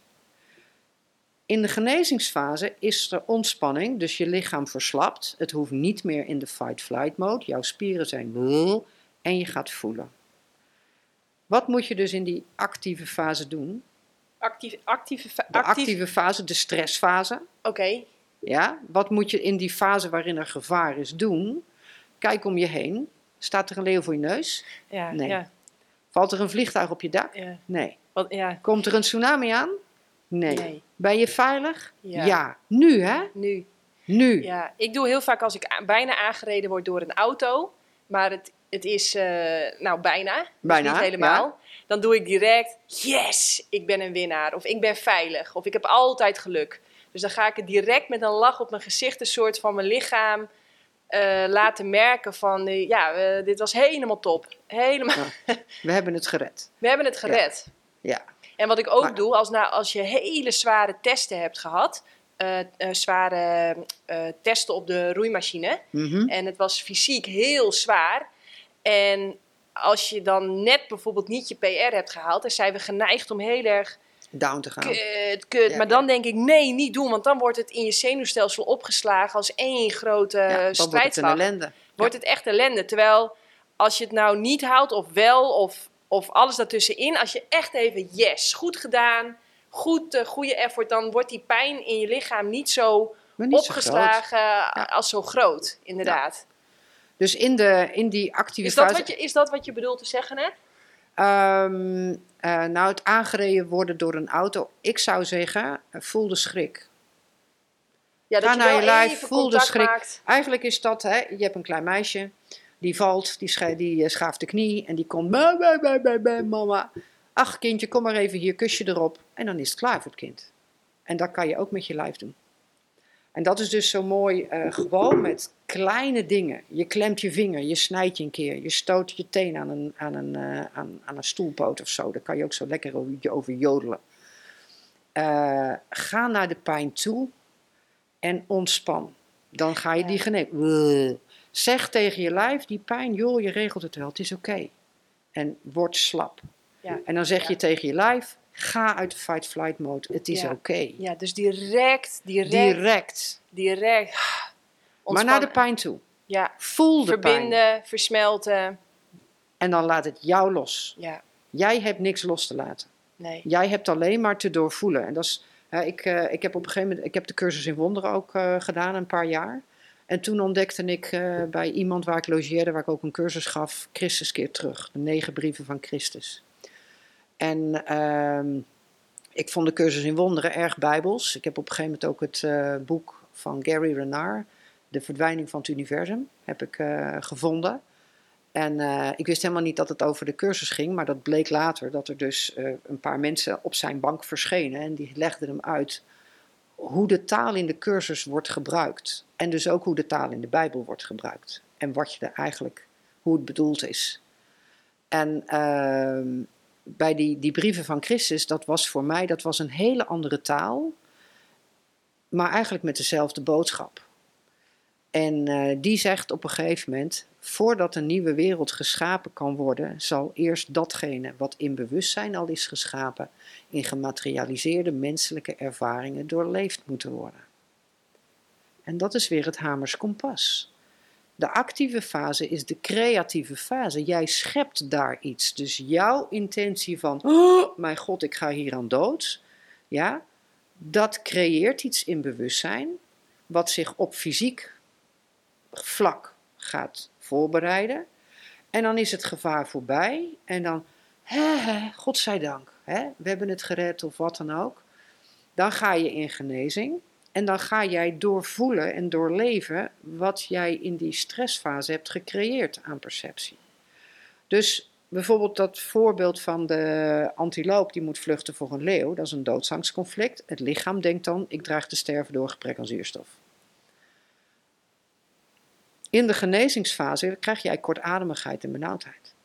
En vermoeidheid uiteraard, want je hebt hier langer moeten rennen en harder rennen dan je ooit gedaan hebt. Dus de genezingsfase is de fysieke tegenhanger van jouw perceptie, of liever gezegd de biologische associatie van jouw lichaam met jouw perceptie. Die manifesteert zich hier letterlijk. En jij doorleeft dus wat jij zelf hebt gecreëerd. Alleen willen we dat niet doorleven. Want dan worden we ziek en dan gaat het mis en dan gaat het fout en dan gaan we. Dat moet weg met of antibioticum of een ander alternatief ding. Ga maar naar de pijn toe. Voel de pijn maar. Stop met het storen van die genezing. Word helemaal slap. Ga naar die pijn toe. En je zult merken dat het zo weggaat. Ik uh, ga het even in Janneke taal samenvatten. Wat ik dan doe, stel je voor, uh, uh, er is wat. Je gaat dus slap op de bank liggen, als een slappe, slappe vaatdoek. Je probeert echt te vinden van, oh ja, het zit echt hier bijvoorbeeld. En dan ga je helemaal erin. Ik probeer dan altijd te kijken wat voor kleur heeft het, wat voor vorm heeft het. Dan ben je weer met je hoofd bezig. Wat voor structuur heeft het. Oké, maar toch wel echt om er helemaal mm -hmm. het erin te gaan zitten. Helemaal, het, helemaal ermee te verbinden en te versmelten. Ja, zo uh, ja. door toch erin te zakken. Ja. Jij zegt helemaal de labels er zelfs afhalen. Voelen, voelen, voelen, voelen, voelen. Noem het maar sensaties. Ga maar Sensatie. de sensaties voelen. Ik heb het op een gegeven moment met een kies gehad. En het lukt niet altijd hoor. Het, uh, ik, ik kreeg s'avonds kiespijn. En uh, ik denk, gadverdikkie, verkeerde reactie. Hè? Gadverdikkie, dat is al... verzet. verzet. Dus ik dacht, oké, okay, ik moet het gaan voelen, moet het gaan voelen. Heel ingespannen de boel gaan voelen. Werkte van geen meter. Toen dacht ik, wat moet ik nou doen? Oh ja, moet slap worden. Nou, slap worden, slap worden, slap worden. Ingespannen slap worden. Werkte niks. Nou, uiteindelijk de hele nacht wakker gelegen, af en aan met die kies. En op een gegeven moment ging mijn man het bed uit en dacht ik, potverdikkie, nou moet het gebeuren. Toen lukte het wel en ik werd die kies. En dan is de pijn ook weg. Het was kedoef, kedoef, kedoef. Ik denk, oh, heerlijk. Ik ben in slaap gevallen, ben een half uur wakker, later wakker, weg. Niet meer terugkomen. Bizar. Maar dat is, dat is, dat is door, door toch eventjes um, te kijken naar wat is het echt, merk ik wel dat dat helpt als tool om er helemaal in te gaan zitten. Nou, om inderdaad het, die kies te worden. Ja, nou, het, doe wat voor jou werkt. Dus ik zou zeggen, als je het kleuren en vormen, doe, doe ik ook vaak hoor. Als ik met iemand werk, dan zeg ik ook van, hè, geef er een vorm aan, geef er een kleur aan. Nee, je hoeft het niet te geven. Het, het, heeft al een vorm en het ja, heeft ja, al een kleur. Dus... Ja, oké. ja, maar dat, hè, dat, dat, dat gebruik ik ook wel. Maar als ik het zelf doe, dan ga ik alleen maar naar de sensaties. Alleen maar in die sensatie gaan zitten. Helemaal die pijn worden. Ja. En dat hoeft, en bij een klein ding. Dus ik ben, ik ben laatst gebeten door een paard. En uh, ik haalde er uh, drie uit de box. En de laatste die ik pakte, die, uh, Nou, degene die erachter stond, die was een beetje geïrriteerd. Dus die beet. En die beet mij. Dus hij beet mis. maar ik denk, god, lul. Hè? Dat, het deed echt zeer. Ik zeg, nou, ik ben gebeten. En hart ook. Rotzak. Dus ik ben naar de wei gelopen met die drie paarden. En mijn aandacht steeds bij die beet. Gewoon alle sensaties. Wat voel ik daar, wat voel ik daar. Op een gegeven moment ging het steken. Ik denk, oké, een steek, helemaal goed. Ik heb die paarden in de wei gezet, liep terug, kwam nog een steek. Oké, helemaal goed. Daarna ben ik het kwijt. Vergeten. Ja. En uh, het is geen blauwe plek geworden. Het is helemaal niks. Alleen toen ik twee dagen later mijn shirt wat ik toen aan had uh, uit de wasmachine haalde, toen zat er een gat in. dus het shirt was kapot, maar ik niet. Wat, en, ja, en? Nou ja, ga het zelf maar proberen met dat soort kleine dingen. Om er helemaal in te gaan zitten.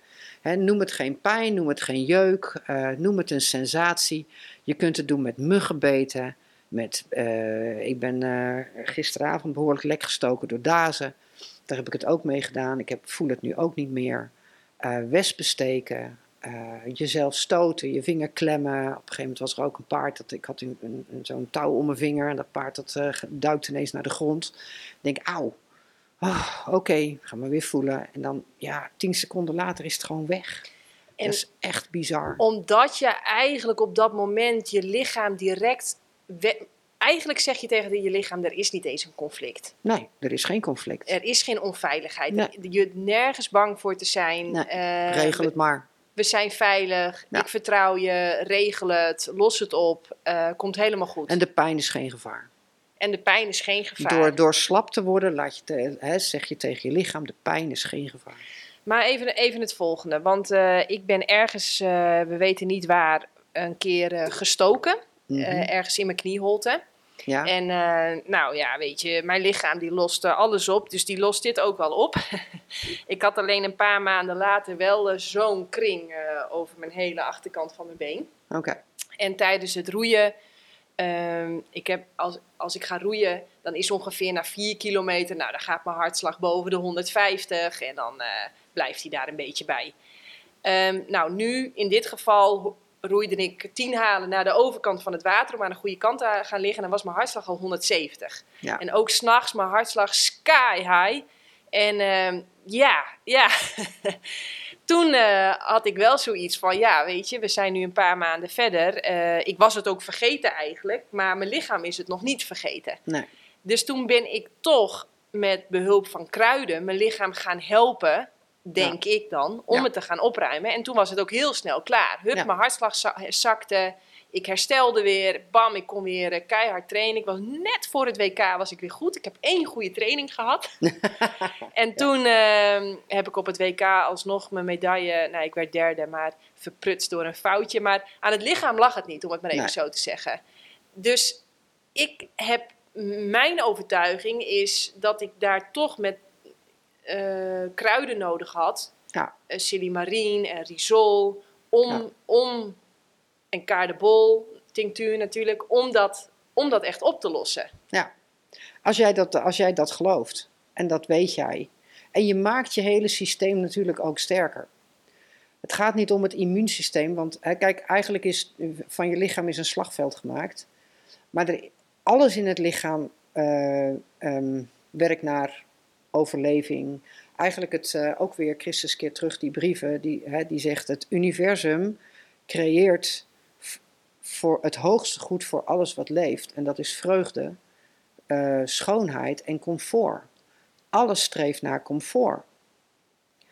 En op een of andere manier kunnen wij, hè, ons creatieve vermogen in vergelijking met dat van het universum, is als een kaarsje in vergelijking met de zon. Maar wij kunnen met ons creatieve vermogen dat universum behoorlijk dwars zitten. En uh, als jij hele gezonde, goede voeding, waarvan je weet dat maakt mijn systeem sterker, als je dat gebruikt, dan is daar niks mis mee. Het kan misschien ook op een andere manier, maar er zijn vele wegen naar Rome. Ik weet niet, hè, die hele grote kring. Ik denk toen je hartslag zo omhoog ging, dat je aan het genezen was. Dus dat je lichaam. Het is een aanvalsconflict. Want die, die, hè, die kringen zo, dat, dat is eigenlijk een orgaanring. Want in de hersenen zie je ook die ringen. Maar dat kan je ook in het orgaan zien. Zie je wel eens als, eh, als je gebeten wordt door een teken of zo, dan kunnen er van die orgaanringen omheen komen. Ja, en we, Maar dat we betekent- denken ook dat het een tekenbeet is Ja. geweest, wat ik niet heb gezien. Nee, ja, dat kan. En eh, die tekenbeten zijn best wel smerig. Ik heb er ook een keertje eentje gehad, maar die, die, die bijten of zo. Dus daar zitten tandjes, ik weet het niet, maar die zijn eh, niet lekker. En dan voelt je lichaam zich aangevallen en die, daar kan een orgaanring komen. En op het moment dat je gaat genezen, ja, dan word je moe. Dan zit je energie laag. Dan is je lichaam eigenlijk bezig met dat genezen. En op dat moment kun je geen topsportprestatie leveren. Dat gaat gewoon niet. Nee, dat ging niet. Nee, dat kan niet. Dus ja, jij hebt, jij hebt deze oplossing. Je hebt, je, je hebt een hele studie gemaakt van allerlei kruiden. Je weet dat dat werkt. Ja, nou, ja. perfect toch? Ja, ik, ik, ik ben er ook heel blij mee. Ja. Eh, ik voelde wel direct absoluut geen antibiotica gebruiken. Nee, Dat, dat, nee, dat, dat, gaat je hele systeem verzakken. ja, ik voelde direct, dat moet ik niet doen. Nou, toen ben ik door drie artsen ongeveer met de dood bedreigd. Dat ik zo ongelooflijke eigenwijze snotneus was, Ja. die met zijn leven speelde. Eh, toen heb ik nog op het puntje gestaan van, zou ik nu een foto met mijn medaille sturen? Maar toen dacht ik, nee, dat is ego, dat doe ik niet. maar, ehm, maar is dat dan weer het punt, omdat ik wel heel veel vertrouwen had in die kruiden... en heel weinig vertrouwen had in die antibiotica, dat het daarom... Ja, dan werkt het. Dan Alles werkt is het. bewustzijn. En natuurlijk, hè, als, jij, als wij ons goed voeden, dan wordt dat hele systeem sterker. Ja. ja, en ik denk ook, dat is een mooie brug die je slaat, dat dat de kracht is van heel veel bewustzijn hebben over non-dualiteit, eh, Ja. spiritualiteit. Want dan, dan ga je iedere situatie eigenlijk betitelen als dit is precies het juiste Ja. wat er gebeurt. Met Ja. als gevolg dat er geen conflictinslag is. Nee. Met als gevolg ja, dat je redelijk moeiteloos eigenlijk Overal doorheen fietst. overal doorheen fietst. Maar dat is dus vrede hebben met alles wat is. En als jij in een moeilijke situatie komt, dus eh, eigenlijk hè, fysieke klachten, dat is de fysieke manifestatie van jouw persoonlijk bewustzijn. Een situatie waar je in komt, dat is eh, de fysieke manifestatie van een collectief bewustzijn. Dat kan een gezinssituatie, een landsituatie, van alles. En wat die situatie weer met jou persoonlijk doet, dat uit zich in een biologisch programma. Maar de situatie op zich is ook weer de manifestatie van bewustzijn, van een collectief bewustzijn. En jij hebt dat toch meegemaakt. Je hebt het mede gecreëerd, mede gemaakt. Je bent mede creator van die situatie. Je hebt het op een of andere manier naar je toe getrokken. Dus ga maar kijken wat, het, wat je ervan kan leren. Welke gelegenheden biedt het jou? Mijn dochter die heeft eh, eh, op een gegeven moment haar toppaard, waar ze echt eh, de hoge, nou ja, ze was al zet zwaar en ze ging richting, richting internationaal. En die stond op een gegeven moment met een gebroken been in de wei. Toen ze hem weer op wilde pikken, toen eh, gebeurde dat. En nou ja, ze belde me op van mama, mama, Bron staat met een, eh, met, met, een- stad zo in de wei. En eh, nou, ze is hem dus gaan halen en drama. Maar zowel zij als ik dachten, wat, waarom gebeurt dit? Wat, wat voor gelegenheden gaat dit ons bieden?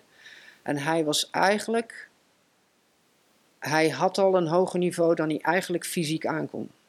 Hij was al boven zichzelf uitgestegen. Dus nog een hoger niveau gaat dat wel lukken met hem. Met, hè, zijn, en hij heeft toen, eh, we hebben ook een gesprek met hem gehad, postuum. Is een, een dierentalk, die heeft met hem gesproken. En hij zei ook van, ik wil niet meer weg. Ik laat jullie gaan, want ik word nu een beperking en Inger moet door. En zij zag dat ook meteen. En dat was zo ontroerend. Elke keer als ik dat weer vertel of als ik eraan denk, dan schiet, krijg ik weer een brok in mijn keel. Maar ze stonden daar op stal en ze keken elkaar aan en ze wisten, dit is het einde oefening. Ik ga. En eh, hij, hij had dan dat gebroken be- beentje en hopte rond in zijn stal. En dan eh, ging ze naar hem toe als hij weer bij eh, haar aan was. En sloeg ze zijn arm om zijn nek. En dan hij met zijn hoofd haar tegen zich aandrukken. Zo keer of drie, vier. Op een gegeven moment zei ik, Inger, eh, voel dat pot is. Dat, dat, is dat nou, hè, voel je daar iets? Is dat gebroken? En ze pakte dus dat been en bewoog. Nou, het was in, in gruzelementen. Hij gaf geen krimp. Niks. En toen dacht ik, hè? Als, als het ons zou overkomen, we hebben een verbrijzeld kootbeen. Hier, die had, nou ja, je moet er maar naar wijzen en we schieten tegen plafond. Dat paard dat reageerde niet. Hij is uiteindelijk gevallen en er moest en zou een foto gemaakt worden waarvan we dachten, ja, hè, het is toch duidelijk wat er is. Dat beest moet gewoon inslapen. En uh, nou, toen heeft ze ook weer dat been zo gemanipuleerd dat die foto gemaakt kon worden. Hij gaf geen krimp. Niks. Wat, wat, wat, wat zegt jou dat? Nou, dat, het, de pijnervaring van een dier dus heel anders is. Kijk, de fysieke manifestatie van pijn of van angst is pijn. Onze angst voor de pijn maakt dat de, onze pijnbeleving veel hoger is. Maar een dier is niet bang voor de pijn. Hij zei ook in dat gesprek: Ik voelde het niet. Ik wist wel dat ik er niet op kon staan. Maar ik voelde het niet. En dan had hij een, gesprek over serotonine en weet ik veel wat. Ja, dat is een beetje regulier. Uh... Maar als jij werkelijk de angst voor de pijn helemaal verliest, en dat doe je door erin te gaan zitten, want als je ergens bang voor bent, dan ben je hem vermijden. Maar als jij werkelijk in die pijn durft te gaan zitten, zoals ik ook met de kies deed, dan verdwijnt de sensatie van pijn. Dus wat bij mij bij de kies overbleef, was kedoef, kedoef, kedoef. Dat gaf aan de buitenkant mij dus pijn. Maar erin zittende was het gewoon kedoef, kedoef, kedoef. En een andere pijn, hè, ja, met die beet, ook een steek. Een vriendin van me die vertelde dat ze een plank op de teen had laten vallen. En dat ze ook dacht van, nou, die teen zal wel een voetbal worden en die nagel zal ik wel verliezen. En uh, nou, toen uiteindelijk, toen ze de schoen uitdeed, teen was niet dik, nagel was zo'n klein blauw plekje. Door er meteen heen te gaan en het te gaan voelen en helemaal erin te gaan zitten. Je kunt echt, en dat is dus ook weer in het groot, alles wat in het bewustzijn is gecreëerd, moet doorleefd worden. En dat doen wij met het biologisch programma. Jij creëert jouw uh, perceptie van een situatie creëert een bepaalde angst en die in de genezingsfase is dat jouw fysieke werkelijkheid, wordt dat. En ja, doorleef het, aanvaard het, ontspan, werk het niet tegen.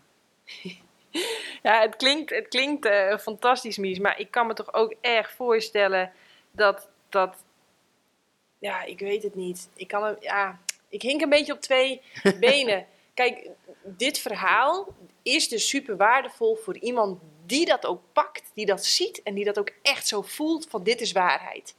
Voor zo iemand... Je kunt het gewoon zelf doen, ook al geloof je er helemaal niet in. ik, had, ik had laatst een... Eh, een nee, maar ik, ik wilde eventjes mijn verhaal ja, afmaken. Oké, ga je gang ik kan me, want, want ik weet zeker dat er ook mensen zijn die luisteren en die denken: ja, hartstikke leuk, maar ik heb nu de diagnose. Dat is wat anders. Schildklierkanker of uh, leukemie of borstkanker of uh, weet ik veel wat gekregen. Ja. Maar dat is niet een, een, een, uh, een, een plank op je voet of een beeld van een paard, iets van buitenaf wat op dat moment, kijk, dat kan je verheffen tot trauma. Want ik ben door een paard gebeten, oh, wow, wow, ja, dan gaat het hier binnen en dan kan het zijn eigen leven gaan leiden. En je kan het gaan doorvoelen. Maar dat is iets, iets kleins wat op dit moment gebeurt, ja. van buitenaf. Ja. Een diagnose of iets anders, dat is heel wat anders. Dat is iets wat al veel langer in jezelf speelt. Uh, en waar je ook echt moet gaan kijken van hoe wil ik hiermee omgaan? Hoe groot is mijn vertrouwen? Durf ik hier helemaal voor te gaan? Durf ik dit? Wat, wat, wat die keuze dan ook maar is? Ja. Dus uh, van mijn part. Er zijn, dus, er zijn mensen hè, die, die, die doen het reguliere traject, maar zijn ook bezig om aan hun bewustzijn te werken. Ja. En die komen eruit. Ja, en dan, dan, maakt het, dan maakt het niet uit wat, wat, welke weg je neemt als je maar werkt aan je bewustzijn. En dat is het. Want, dat is het. want, want genezing, het, het gaat iedere keer om dat groeien bewustzijn. Ja. En wat jij daarnaast nog doet aan therapie, of doe datgene waar je vertrouwen in hebt. Of het nou regulier is, of het alternatief is, of het kruiden zijn, of het emotioneel. Ja, emotioneel, daar zou ik zeggen, doe dat altijd. Altijd emotioneel iets altijd emotioneel iets. Ja, ik ben heel erg fan van eh, EFT. Ja, EFT. Daar ken, jij, ook. ken jij iets beters? Ehm, nou, er is ook Psychica en er is Ja. meer. En, eh, ja, is ehm, Psychica en EFT. Dat is waar ik uiteindelijk bij uit ben gekomen. Dat is, dat is de top voor mij. Dat is ja, in, in waar, waar, en waarom is het de top? Omdat ik het idee heb dat het met de minste energie eigenlijk het Het snelste bij de kern komt. ja. Nou, ik, ik ben ook wel groot fan van EFT hoor. Ja. Dus, eh, maar dat is, ja, die emotionele eh, methodes en dat, ja, waar jij in gelooft. Ik ken ook iemand, nou, die zweert helemaal bij de meermethode. De? Meer, van Mireille Mertens, de meermethode. Ehm kijk, er PRI, zijn zo... PRI, Past Reality Integration. Ja, zoiets. PRI, of eh, kijk, soms, kijk, ehm, het heeft ook vaak, ik ben nu bezig ook met het eh, boek van eh, Maarten Oversier. Ja, en, ja, eh, ja, en ja. eh, ehm, Ja. ook van een Amerikaan, het is niet met jou begonnen. Maar dan zie je dus allerlei patronen in je, in je gedrag, wat al uit je, eigenlijk al uit je voorouders stamt. Dus een familieopstelling is zo nu en dan ook heel erg waardevol. Of een regressie. Of, hè, want het is echt niet met jou begonnen. Al, kijk, overkoepelend, hè? alles wat in bewustzijn is gecreëerd moet doorleefd worden. Hoeveel mensen, eh, zeker in het verleden, onze ouders, grootouders, overgrootouders, praten nooit over gestorven kinderen, over de oorlog, wat ze daarmee hebben gemaakt. Ehm, en Nou, dat vandaag, heeft, de en dag, dat- vandaag de dag gebeurt dat nog precies zo hoor. ja, ja, ja. Miskramen, miskramen, abortus, eh, wordt ook allemaal verzwegen. Ja. Of, sorry. Maar en over de pijn het wordt wordt niet allemaal verzwegen. Eh, er wordt niet altijd openlijk over gesproken. Nee, en ook inderdaad klopt. over de emotionele pijn die dat geeft. Wordt, ja, daar schamen we ons soms ook voor. En dat is dus ook, hè, dat, die pijn. Kijk, fysieke pijn, als je, als je een wondje krijgt of als je snijdt of wat dan ook, dat is vrij simpel. Dat is gewoon van buitenaf en iedereen weet dat je daar niet aan doodgaat. En, eh, eh, maar emotionele pijn, dat kan je dus ook gaan bekijken. Van wat doet deze situatie met mij? Ja, ik, ik, ik moet direct denken dat eh, mijn opa die heeft ondergedoken gezeten met, met een buurman en nog wat neven en een broer of zoiets. Ja. En ze zijn alle zes zijn ze overleden aan longkanker. Ja, En eh, ik zie jou direct lachen. een doodsangstconflict. Doodsangstconflict. Ja, logisch toch? Ja, logisch. Er is En- ook en- na de Tweede Wereldoorlog is er een epidemie aan eh long-TBC geweest. Hè? Long-TBC is de genezingsfase van longkanker. Nu heet het longkanker. Vroeger heette het long-TBC. En, en ja, praat eens verder. Ja, dus na de Tweede Wereldoorlog was er een epidemie van long-TBC. Ja, ja, dat, dat hoor ik. Maar waarom, waarom vind jij dat geen wonder? Omdat eh, in de Tweede Wereldoorlog, hè, daar komen van die vliegtuigen eh, overvliegen, daar kunnen bommen uitvallen. En als zij dan al in een schuilkelder zaten, nou, dan was het gevaar groot. Dus er was gewoon een doodsangst. Hieraan kan ik sterven. En dat gaat vaak naar de longen toe. Een longprogramma. En, En wat, je- wat, wat, wat had mijn opa kunnen doen? Op het moment dat hij long-TBC eh, kreeg, eh, ja. En vroeger gingen ze toen naar een, naar een sanatorium. En heel vaak werden mensen beter. Een sanatorium? Een sanatorium voorheen. eh Davos gingen mensen naar een sanatorium die long-TB hadden.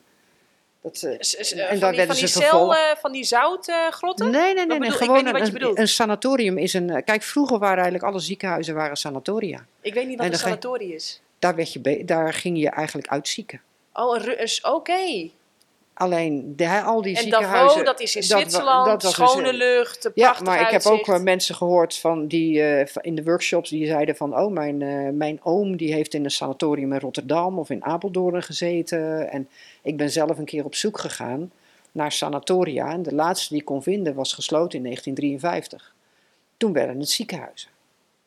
Maar voorheen had je dus gewoon sanatoria waar, waar je verzorgd werd. Waar je, je eh, naadje- gezondheidshuis. Het zit natuurlijk Ja. al in het woord. Ja. En dan het meest bekende, of tenminste wat ik dan... eh, ik wist helemaal niet dat er in Nederland ook sanatoria waren. Maar ik weet dat er in Davos, want dan had je ook nog zuivere lucht. En dan had je long-TB en dat heette dan ook de tering toen. Hè. Dan teer je ook letterlijk weg, zo ongeveer. En eh, ja, dan je bent ook echt ziek. Hè? Je, je badet in het nachtzweet. De reis naar de wc is vaak te lang. Dus je moet echt verzorgd worden.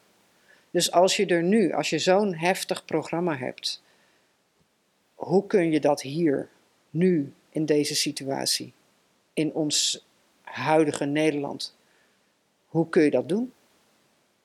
Waar kun jij iemand vinden die jou dag en nacht begeleidt, verzorgt, naar de wc brengt, je, je bed opmaakt, je natje, je droogje, je naar de supermarkt voor je gaat? Waar haal je dat?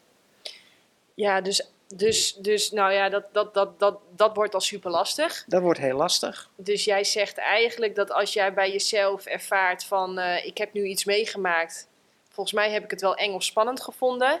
Ga meteen daar naartoe. Direct er naartoe. Of EFT als het je niet alleen ja. lukt. Ja. Uh, want wij hebben natuurlijk als, als lichaam een een of andere gekke programmering. Ik weet niet hoe dat komt, maar dat we instinctief toch bij die pijn weg willen. Ja. We willen erbij vandaan. Ik weet niet waar dat vandaan komt. Omdat het lichaam pijn als gevaar ervaart. Dus ja, het lichaam dwingt je. ja, maar daar zit ook de genezing. Dus waarom hebben wij niet als instinctief hop er naartoe, hop er naartoe? Nogmaals, omdat eh, het lichaam leeft in het nu en weet niet dat de dood bestaat. Dus het dichtstbijzijnde equivalent is pijn. En dat noemen we dan met de biologische wetten de symptomenshock. Die heb je altijd. Er is altijd een symptomenshock. En daarom is het ook zo goed om als je fysiek iets mankeert. Toen ik hier naartoe kwam rijden, toen had ik de hik. En eh, ik zat dus achter het stuur en eh, nou, wat ga je dan doen? En toen, eh, toen, ja, dat was best wel pijnlijk. Soms kan die hik behoorlijk pijnlijk zijn. En toen dacht ik, oh ja, ik moet gaan voelen. En ik voelde mijn hele middenrif meteen ontspannen en toen kwam er een hik. En die was veel minder pijnlijk. Dacht ik, oh ja, dat is waar. Toen kwam er nog een en toen was ik ja, ergens op een knooppunt. Dus toen was ik even met mijn gedachten weg. Toen kwam er weer een en die was weer veel pijnlijker. En denk, oh ja, even terug. En een tijdje later merkte ik van, oh, die hik is weg. Dus ja, ik doe het eigenlijk altijd. Maar dat is dus een fysiek dingetje. Maar ook in een situatie. Ga meteen voelen, eh, wat doet deze situatie met mij? Hè, bijvoorbeeld, je hebt je roeiding niet gehaald. Ja, oké, ik heb hem niet gehaald. Nou, je baalt. Waar zit de baal? Ja, zit, krijg je een knoop in je buik of in je maag, of krimpt je hart in elkaar, of krijg je, of krijg je een eh, benauwd gevoel op je borst, of een strop om je keel. Voel dat meteen, ga er naartoe, ontspan. En dan rationaal weten van, eh, nou ja, hè, het is ook weer niet het einde van de wereld als ik het niet, als ik het niet red. Maar voel meteen wat je lichaam daarvan maakt. Want ook in de, in de stressfase heeft jouw lichaam bepaalde sensaties. Dus ook daar kan je naartoe. En dan Ja. kan je meteen eigenlijk die, dat trauma door te voelen en slap te worden. Want voelen en slap worden is de genezing. Dus je gaat eigenlijk op, op emotioneel vlak, ga je al voelen en slap worden. En dan, en huil maar. Huilen. Ga maar huilen. Want? Nou ja, als je dat behoeft. hè. Kijk, zo'n zo, zo'n ding van ik haal, de, ik haal die, die test niet. Dat, ik denk niet dat je daarom hoeft te huilen. Maar eh, dingen die je... Verlies die je van iemand. verlies van iemand. Grote teleurstelling. Ja, ja. rouwen is, is, is doorvoelen. Voel de pijn, voel het verlies. Eventueel erbij kloppen als je, hè, als je dat wat rust en openheid geeft. Zeker met hele heftige dingen is dat, is dat echt wel een hulp. ja, ja. ja Daar krijg je ruimte van. Ja, ja. Maar Dus als wij als- alles voelen. Het, hè, voelen is, ik heb ook een pagina op mijn website, eh, het Magisch Hamers Kompas, en daar staat het ook bij. Voelen, doorvoelen is helen, doorvoelen is genezen, doorvoelen is transformeren, doorvoelen is loslaten, doorvoelen is rouwen, doorvoelen is alles. Ja, is alles. Dus als mensen denken van wow, dit was heel interessant, maar wat is nou de belangrijkste takeaway? Dan is het toch dat slap worden, Voelen en slap voelen, worden. Ja. voelen en slap worden. Ja. Jezelf helemaal ervan overtuigen dat je veilig bent, dat er op je gepast wordt, dat het... eh, Ja, nou zorg ook dat dat ook werkelijk zo is. Want eh, dat, dat, ik heb een keer met kiespijn in de auto naar, eh, vanaf Groningen naar huis gereden. Toen woon ik nog in Roosendaal. Maar dan kun je niet helemaal slap worden. En dat is met iets van kiespijn, wat toch wel heftig is, is dat wel handig. Dan moet ik ook echt in bed liggen. Om dat dan helemaal te kunnen doen. Ja. Maar kleinere dingen, zoals die beet van een paard, of, of als ik mezelf stoot, of wat dan ook, dat doe je terwijl je doorloopt. Dat is genoeg. Ja. Ja. En ja, heftige situaties, ook daar. Rouwen, voelen.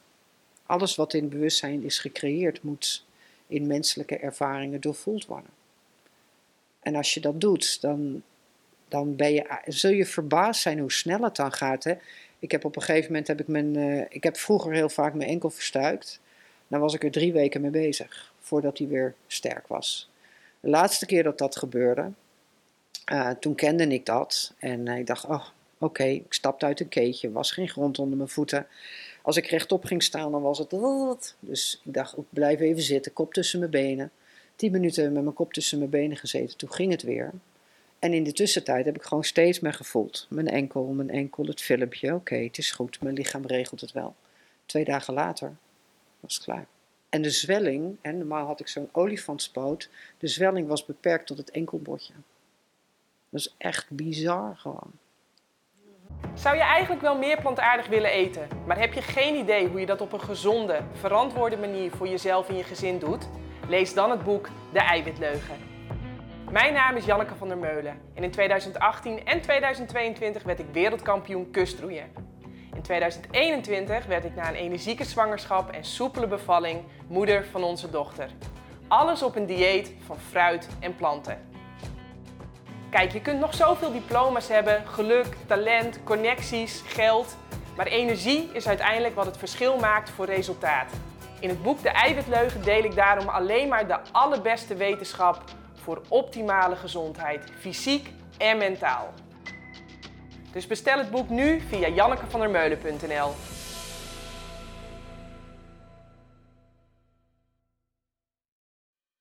Mies, jij geeft ook allemaal cursussen. Wil je daar iets over vertellen? Ja, ehm, eh, als je hier nog niks van weet, dan kan je het beste met de basiscursus beginnen. Dat is eh, Vertrouw je lichaam.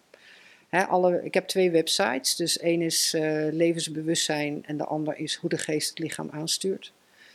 Hoe de geest het lichaam aanstuurt is eigenlijk een naslagwerk die je kunt gebruiken nadat je de basisworkshop hebt gedaan. Dus dat is Vertrouw je lichaam.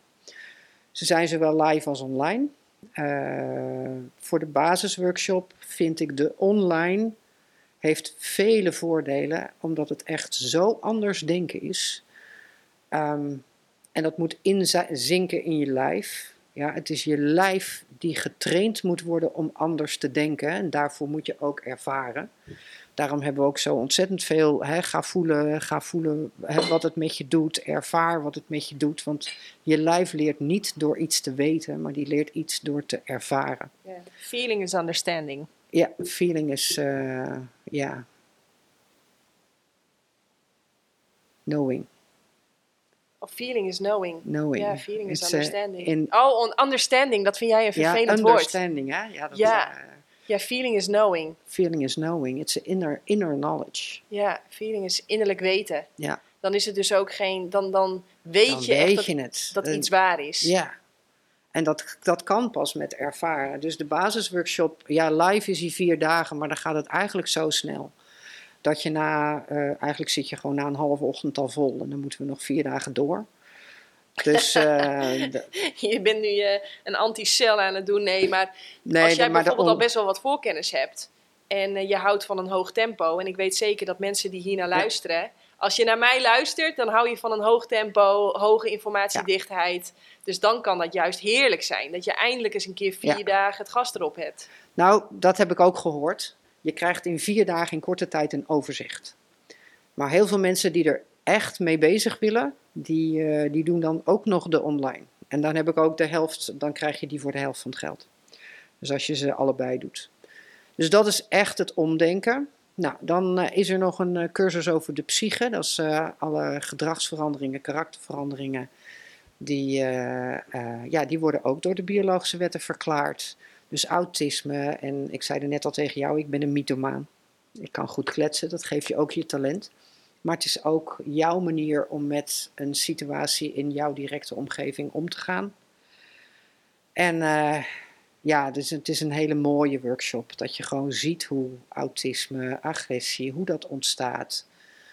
Dus dat is eigenlijk de, de tweede workshop.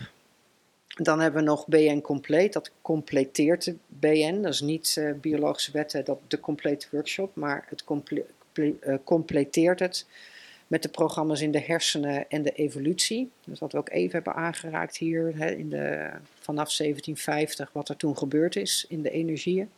Aan de hand van de Maya-kalender. En uh, nou, dan heb ik nog uh, bottenpezen, spieren, gewrichten. Dat zijn de eigenwaarde-inbreuken. Dat is een hele speciale groep. dat, dat is echt de groep de voorbereiding op de mens, omdat wij die ook zelf creëren, die eigenwaarde. Het is onze perceptie die het creëert. Een dier oordeelt niet over zichzelf. Wij wel. En uh, daardoor zijn die eigenwaarde-inbreuken, we hebben het ook al gezegd, heel wijd verspreid. Het wordt echt gewoon ingeprogrammeerd vanaf dat we ontstaan in de buik. Um, uh, het ontstaat door ons creatief vermogen. En wij kunnen dat ook alleen maar oplossen door ons creatieve vermogen. En ook mensen met eigenwaardeinbreuk, die hebben een laag zelfbeeld. Die denken altijd dat anderen beter zijn. Hoe kan je samenwerken met anderen als jij een soort ijverzucht of een soort falen ervaart als een ander iets beter kan dan jij? En als jij vanuit bescheidenheid, vanuit een lager zelfbeeld, niet uitkomt voor jouw talenten. Dus dan ja. kunnen we bijna egoïstisch, want uh, je houdt je, je, houdt je, je kennis, je ideeën, je creativiteit, je, je unieke zijn hou je eigenlijk achter. Hou je achter. Dus ja. het is en heel... jouw talenten hou je achter. Ja, ik zeg altijd, je onnatuurlijk kleiner maken dan je bent en je onnatuurlijk groter maken dan je bent. Ja. Het is beide echt heel vervelend. Eigenlijk voor iedereen. Stop, ja, stop ermee, maar je doet het natuurlijk nooit nee. uh, bewust en Nee, je doet het niet bewust. Het komt vanuit trauma het, eigenlijk. Het komt vanuit een, ja, het komt vanuit trauma. Ja. ja. En uh, die workshop, dus die bottenpezen spieren, de implicaties daarvan is voor mij in deze tijd, waar wij echt samen een nieuwe wereld moeten gaan creëren, is uh, de workshop die, ja, waardoor je gaat zien van wow, wat moeten we nog veel in onszelf hele rechtbreien voordat ik uit kan komen voor wie ik ben, maar ook uh, graag samen wil werken met iemand die andere talenten heeft, zonder dat ik mezelf daar weer, daardoor weer kleiner voel of faal of zo. Want hoe vaak zie je niet dat bepaalde mensen initiatieven gaan tonen en het valt allemaal uit elkaar, toch weer door deze problemen. Doordat we niet schoonheid, vreugde en comfort kunnen creëren met z'n allen. Omdat er ergens nog een ego-dingetje tussen zit. Ja, dat ego. Oh. Ja. Ja. En dan, uh, nou, zijn er praktijkdagen en uh, ogendagen heb ik ook nog. Alle ogen, de ogen, dat is ook heel bijzonder. Er lopen meer, nou, bijna 30 programma's in, in de ogen alleen al. Ja, heel, heel bijzonder. Doe je daarmee op die, uh, dat, dat je aan je, de vlekjes en alles in je ogen al... Nee, dat is iriscopie. Ja, iriscopie. Nee. Wat jij bedoelt is iets anders? Ja, dat is echt de, de oogleden, de lens, de, het horenvlies, uh, de buitenste huid van de oogleden, uh, het, het knipperen. Waarom krijgen sommige mensen van die hangende oogleden? Of dat, dat het onderding zo naar buiten draait. Dat zijn allemaal biologische programma's. Wow. De flitsen, de lichtflitsen. Sommige mensen zien lichtflitsen.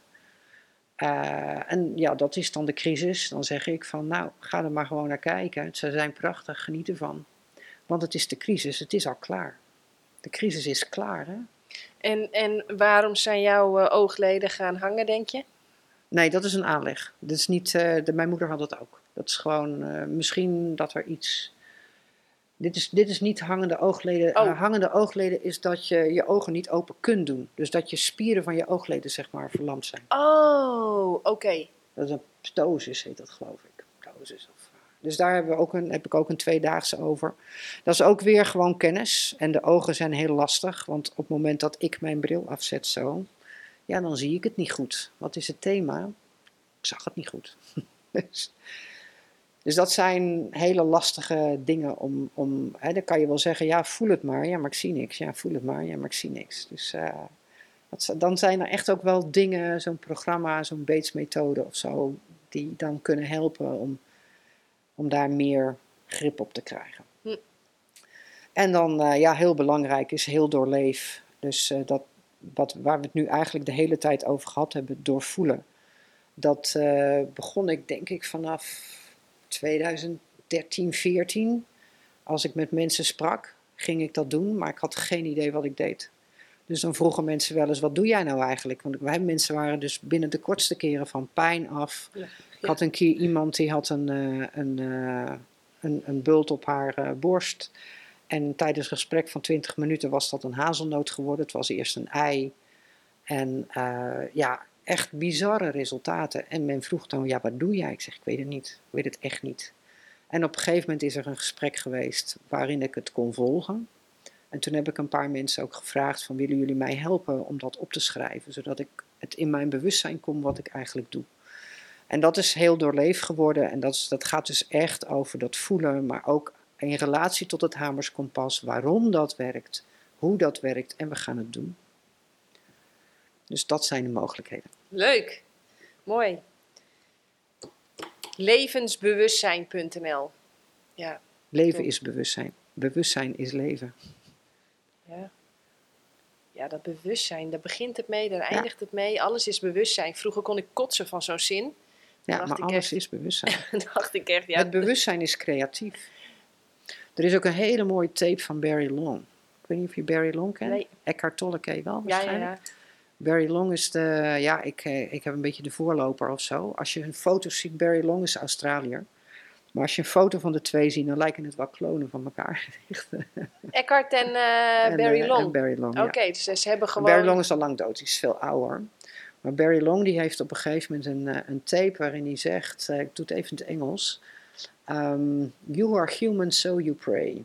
Ja, je bent mens, dus bid je. En het universum wil gebeden verhoren. Staat altijd om, om gebeden te verhoren. En ehm, dan noemt hij een voorbeeld van een, een klein meisje dat eh, op de knietjes voor haar bed bidt dat oma beter wordt. En dan zegt hij, ben jij bereid om alle consequenties van het verhoren van dat gebed, om dat in jouw persoonlijk leven verantwoordelijkheid voor te nemen? Is het wel het beste voor het grote geheel dat oma blijft leven? En dan word je nederig. Dan denk je, wauw, is het wel het beste voor het grote geheel? En dan zegt hij dus ook van, eh, You are human, so you pray. Can you stop praying? No, you cannot stop praying, but pray like this. I free you of my opinions. I free you of my hopes and my wishes. I just love you. I love the life in you. Bidden zonder wens. Laat het maar aan het universum over. En dat is dat totale vertrouwen. Ja, maar dat is toch ook wat spiritualiteit is? Ja. Vertrouwen in jezelf, in de ander, in het grotere, Ja. in het, in het, ja, en dat, en dan, want ik, dan, dat laat ook direct zien voor mij, dat die wereld zoals die nu is, hij hoeft niet gefixt te worden. Nee, Hij hoeft niet te fixen, die wereld, die wereld is er wel. die wereld is er wel, het is hartstikke goed, werk maar gewoon lekker aan jezelf, los je eigen shit maar op. Haal het onkruid maar uit je eigen tuintje. Zorg Ja. dat de bloemetjes mooi in je eigen tuintje bloeien. Meer hoef je echt niet te doen, Nee, jij volgens moet mij. ontwikkelen. Ontwikkelen, de- afdoen, Ja, afdoen, af, juist. afdoen. Je hoeft niks nieuws te leren. Je hoeft eigenlijk alleen maar af Moet je te doen wat ja. tussen jou en de liefde in staat. En jij bent een product van liefde. Ja, en, en nou, ja, moeilijker is het niet. En Nee. dat bedoelde je ook, dat het leven zo simpel Het- is. Eigenlijk is leven heel simpel. Ze hebben het alleen heel moeilijk gemaakt. Ja, Ja, top. Nou, deze komt er nog tussen. ja die is wel leuk hè. Die is wel leuk. Ik, had- er was nog iets wat ik nou... Dacht ik van, oh, dat moet ik nog even zeggen. Nou weet ik het niet meer. Nou, waar ging, wanneer was dat? Toen ik met, bij Barry Long begon. Very long. Eckhart Tolle, Klauw, eh, het is een... eh, nou ja, dat je, dat, je, dat je bidt zonder wensen. Want dat is natuurlijk... je weet nooit of, eh, of datgene wat jij wenst, Ja. of dat wel het beste is voor het grote geheel. Ja. Dus dat, dat maakt je wel heel nederig. Ja. Eckhart dat- Tolle heeft daar zoveel mooie, vind ik. Dus vertelt hij daar mooie dingen over. Dan eh, is er een man en die wint een hele dure auto. En dan gaat iedereen hem feliciteren. Van wauw, wat gaaf dat je zo'n sportauto hebt gewonnen. En eh, goh, wat heb jij een geluk. En dan zegt die man, is dat zo? En eh, dan op, twee weken later rijdt hij zichzelf bijna te pletter met die sportauto. En dan ligt hij in het ziekenhuis. En dan zegt hij van, eh, zegt iedereen tegen hem, weet je, wat heb jij een pech hè? Dat je, dat je eh, ja, uit de bocht raakte en hier nu in het ziekenhuis ligt. En dan zegt hij, oh, is dat zo? En dan eh, ligt hij in het ziekenhuis en op dat moment wordt zijn huis wordt getroffen door een storm. Ja. En dan zegt iedereen, oh wat een geluk dat je hier nu in het ziekenhuis precies. ligt. Hè? En dan zegt hij, oh ja, is dat Ja, zo? Ja, precies. En, en dat is natuurlijk dat ego. Dat ego dat meent de hele tijd te weten wat goed is, wat Ja. slecht is, wanneer iets geluk is, wanneer iets ongeluk is, Ja. wanneer iets positiefs is, wanneer iets negatief is. Maar wij weten dat niet. Nee. Wij weten het niet. We hebben wij, het overzicht niet. wij hebben dat overzicht niet. Dat, dat er is. Nou, ik weet ook niet of er iemand of iets is die dat overzicht wel heeft, maar we hebben het toch. het heeft geen zin. Nee. Het heeft geen zin. Het kost tijd, geld, energie. Het Ja. is zo. Ja. Eh, zet je beste beentje voor. Maak je eigen, eigen tuintje lekker schoon. Ehm, en, en, en dat is het leuke. Hoe minder onkruid onder de tegels, hoe minder onkruid in de tuin, hoe meer schoonheid, comfort Voor en, en vreugde er krijgt. ook zal Ja. zijn. Ja. Dus ja. Ik weet trouwens weer, jij zei toen op een gegeven moment, eh, zei jij van, eh, de, de, de- dat is het grote en spiritualiteit. En toen Vertrouwen in jezelf, in de anderen en in het ja, grotere. maar dan, ik heb ook het woord spiologie, hè. Spiologie is dus de samentrekking van eh, biologie en spiritualiteit. En de biologische wetten, die verplichten je eigenlijk, als je die echt wilt leven, om spirituele inzichten hier op aarde toe te passen. En de biologische wetten, eh, ja, conflicten en alles oplossen zonder spirituele inzichten, gaat niet. Ja, maar Dus alleen maar genezing wanneer, je bewustzijn, wanneer Nee, je bewustzijn gaat groeit. niet. Gaat niet. Het gaat Dus het, is over een echt bewustzijn. samen. Dus ik vind, eh, dus eh, dat wou ik toen zeggen van ja, dat is spiologie. Ja. Dat is dus de, het, het, hè, de spirituele biologie en de biologische spiritualiteit. Dat moet samengaan. Ja. Eckhart Tolle zegt altijd zo mooi: je hebt eigenlijk maar twee doelen hier op aarde. Je, ene, je eerste doel is wakker worden, je innerlijke doel, dat is je groeien in bewustzijn, wakker worden. En je tweede doel, ja, dat, eh, daar heeft iedereen iets anders. Maar doe wat jij leuk vindt, voel waar jij voor in de wiegen bent gelegd en speel dat uiterlijke spel. Ja. Eh, maar je eerste uit- doel, wat we allemaal met elkaar gemeen hebben, dat is wakker worden. Dat is groeien in bewustzijn. Maar dat En- blijkt ook weer uit Hamers Kompas, hè? Want de genezingsfase is de bewustwordingsfase. Dus in de actieve fase is overleven, in de genezingsfase, dan ga je voelen wat jij in bewustzijn hebt gecreëerd. Dat is de bewustzijnsfase. Kijk, het, het lichaam is uitstekend in staat om allerlei maatregelen te nemen zonder dat wij dat voelen in de actieve fase. Waarom hebben we dan klachten in de genezing? Ook dat kan het lichaam zonder klachten doen. Alleen wij moeten bewust worden, want wij zijn creatoren. Wauw. Wow, dus wat je hier eigenlijk zegt, is dat je ondervindt last van je herstelfase als je bewustzijn eigenlijk achterloopt op Ja. waar je lichaam al mee bezig is. En daarom noem je het eh psy- psyro- psychobiologie.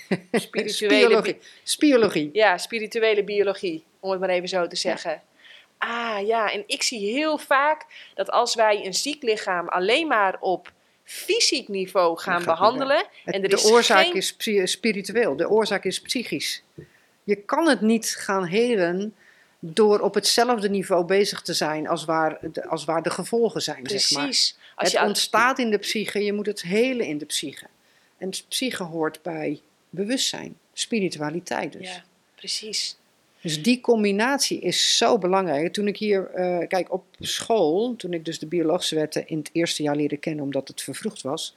Maar in het vierde jaar kregen wij ook de cursus in wonderen. En toen dacht ik meteen, dit is een combi. Je kunt die biologische wetten niet leven zonder spirituele inzichten, cursus in wonderen of wat later dan voor mij Christus keer terug is geworden. Ja, Christus keer terug is voor jou dus... Want ik vind, eh, hè, hij ligt daar, eh, een cursus in wonderen. Ja, En eh, ja, fantastisch hoor. Maar ik lees liever Eckhart Tolle. ja. En jij leest dus liever terug. Ik heb ook Eckhart Tolle heb ik ook gelezen. Maar ik vind de cursus in wonderen, kijk, daar moet je echt een leraar voor hebben. En dat Ja. boek. eh, Ganga Hogendoorn is ja. bijvoorbeeld een cursus. Ja, dat weet ik.